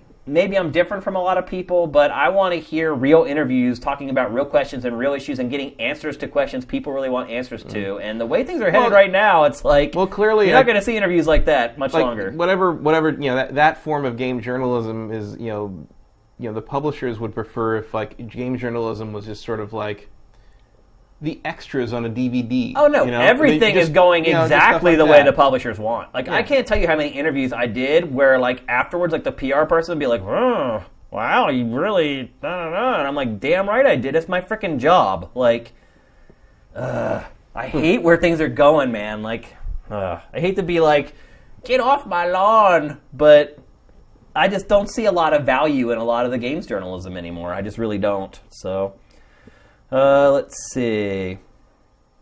I wish Blizzard games looked anywhere near this good. Yeah. uh, let's see. Angry Joe does a good job, I think. Uh, Does a good job of what? Abram of being like taking holding people to task. Um, Does he? now and then, yeah. The thing about Angry Joe is like, uh, I I I think it's the character he plays is kind of tiresome. But I've talked to him in person, and he is when he's not that character, he is one of the coolest, like like you know, knowledgeable gamer. Like he's super like cool to talk to about games. Like it's it's really interesting. Like when he's off stage, Yeah. that it's just like he really is just one of us. You know, he's just one of the. But he will get up there and he'll yell at like developers or like get into the into it with them sometimes if, if it's something he really cares about. And uh, yeah, he is pretty fearless about that. I don't know how much like traction he gets off of it. I'm not a fan of Angry Joe. I'll just go on record. So I'm seeing a lot of questions, people asking me, what is the Sifted logo? And I'm going to show you right now. I'm going to get up and show you. So just stay on Careful, that two you're- shot. You're attached to the microphone. I'm actually moving during Game Face. So people are like, is it a comb? Is it whale's teeth? I saw, which is great. I really appreciate that. So Ah, yes, the Baleen logo. Okay, so the first exactly. So the first thing I want to say is that the the big S is a sifter, and I don't know if you guys even know what a sifter is, but a sifter is like a, a round cylindrical like thing that you put like flour in, and there's a handle on the side that you crank, and there's these little things on the inside that spin around to sift whatever it is that you have in there. And so that's what these lines are. They're the little bars inside the sifter. And then as far as the the lines coming down, so on the top, these represent like huge blocks of information. And then when we get to the line, which represents the website, which is the SIFT, it breaks it down into all these smaller categories so it's easier to consume. So that's what the logo is. And I know people probably looked at it forever and been like, what the heck is it? But that's that's what the sifted logo is. So I thought it was an S. well, it is an S. so that's the thing. It's like it is an S for sifted, but it also is, a, is much, much more. So that's the logo. Any, maybe one more question? Oh, this set is not. No, the set is not CG. This is, No, it's real. Real. The funny thing is, is like we have a TriCaster, and it actually has like these crazy like virtual sets in it. Like you can, it's it's insane. Like if we, all you need is a green screen, and Matt and I could literally be standing in this crazy like ESPN, like maybe for like April Fools, maybe we do like a fun like goofy show or something where we just have like some weird virt. We'll, we'll figure something out. But yeah, we could do that, but we don't. The set's actual, actually real, and you can touch it. uh, one more question before we call it a night. It's been a long show. It's nine fifteen, so we've been Wow. on. We've been live streaming for three hours and fifteen minutes now. People, definitely get your money's worth with us. Uh, definitely a comb. Vinaraba says it's a giant S for Shane. Uh, let's see. the S stands for hope. Yeah. um, I don't see any other questions. Do you? Um, Oh, here's one from Lef Leffy Louvre, I think. Leffy Louvre. Have you seen Yahtzee's review of the division? And if so, do you agree? Well, I don't want to completely tip my hand. Did you see it by any chance? I did. Um, I don't agree with him, but he just basically said it was boring and repetitive, and did it. But like, You don't does- agree that it's repetitive? I think it's repetitive, but that doesn't bore me. Every game is repetitive when you reduce it to the level he reduced it to. I mean, I'm I not- enjoy the. Sh- it's just like Destiny. I enjoy the physical gameplay element of shooting Yeah. uh, in that game. I think it feels good. I don't think it feels as good as Destiny, but I do think it feels good. Um, and also, like Yahtzee hates online games and he hates multiplayer, so I, it's, Yeah. it didn't surprise me. Yeah, I mean, I, I think what surprised me is he quit the game after like ten hours. He just stopped. Um, so yeah, I mean, uh, both of us did see his. I don't even call it reviews. Like when we uh, tag his stuff, we just call it opinion. We don't want to get his stuff in with like the other re- more traditional reviews. But uh, and a lot of it is comedy. Like he, it's you know, sometimes he writes lines to make sure he gets a laugh out of his stuff, which I totally get. You know, we worked at. Yeah, I mean, I take I take Yahtzee as entertainment. Yeah, yeah, for sure. But he has some pretty good criticism at times too. Like Yeah. I, I admire the guy. So uh, I would agree with some of the stuff he said. I do think it's repetitive. Mm-hmm. I would agree with that all the way. Like I mean, there are literally like five mission types that you just play over and over Yep. again. But I think he just doesn't enjoy shooting maybe as much as I do. Um, I mean, obviously, I didn't quit. I'm Mm-hmm. about 30 plus hours into the game and I'm still going. So I wouldn't say I completely agree with his assessment of the game, but I do think that he made some uh, some salient points, and I think that's what you can probably say about every one of Yahtzee's videos. Yeah. Is that you're not agree with, and it, everyone's probably reviews. Like you're I never really going to think agree. about too much about whether I agree with him or not on that. I just think Yeah. I just watch it to hear what funny things he has to say about the game, and usually they're true for the most Yeah. part, and or or at least like a, an interesting observation or a point of view on, on little quirks about the games, and that's what I'm, that's what I'm there for. He's been doing that for like eight years now. yeah. Like this, he's this, that. Remember when that first started? Everyone's like, "Well, people get tired of that after like five or six of them." Well, like, I mm, mean, to be fair, it's it's not as popular as it used to be. no, but it's still going. Here's a fun story. Uh, we tried to get Yahtzee on GameTrailers. Like we went So through we. crazy negotiations to try to get that guy, and for whatever reason, he went with this little website called the Escal. I'll never understand it. Still to this day, he never gave us a reason. Um, we put a very fair offer on the table. Maybe the Escapist just threw like gobs of money at him. I don't know. Maybe I don't. We because we did get him on X Play. 'cause That was the year X Play went daily, Yeah, and yeah. we did get like a thing where we would air a minute, but the day before it went up for the week, we would air a minute of it censored with with like um, bleeped, Yeah, the, yeah. the swearing bleeped because obviously we're TV, um, and then the whole thing would go up on the Escapist the following day, and that lasted for like a year. Um, and I was never clear on the the detail because that when I what happened there was like I watched his original video on YouTube and I was like we have to get this guy and like you know just this flurry of all these outlets trying to get him happened and he ended up at Escapist which I'd never heard of but there were a lot of some X Tech TV people there including Yeah. including Russ Pitts um, so maybe maybe he just you know Russ Pitts can can pitch a deal so uh, maybe uh, they just seemed like the people who would let him do what he wanted. Could be. We made him a very, very great offer. I was shocked when he turned me down, but it is what it is. Uh, one last question I just saw that I wanted to read. Um, seeing the success the GT guys have had with Patreon, does it make you consider adding a Patreon to Sifted for extra content? That's from K. DeBolt. Um, we've actually been thinking about adding a donation option for Sifted for quite a while. I've been approached by a lot of subscribers who want to be able to contribute to the site financially, uh, but don't feel like doing it at $30 a time by buying gifted certificates and handing them out. Uh, they just prefer to give us a chunk of money. So we're, we're looking into ways to do that right now. In fact, I just had a call with Brent about it yesterday. So I wouldn't say their success uh, changed anything that we were working on before, but I think it made us realize it's a lot more viable, and we shifted it up in the queue in the list of stuff that we were working on. So I guess that's the best way to put it. So yeah, there will be an opportunity for people to donate essentially and invest in Sifted in the very near future. Um, there will be some perks, on-site perks associated with that. So it wouldn't just be like you're giving us money for nothing. You would get some form of recognition on the site that we're not talking about just yet. So yeah, I think that's it, man. We got to close it down. We're going on three and a half hours of streaming right here. I gotta eat. Yeah, I am. I am starving actually. So, well, it's been a great episode. Thanks for all the great questions. Thanks to everyone who stuck around for the full three hours and fifteen minutes plus. Um, we really appreciate it. The stream really lively tonight. Lots of great questions. Lots of great comments. I'll definitely read it later to catch up with all you guys. But for now, Game Face is up and out.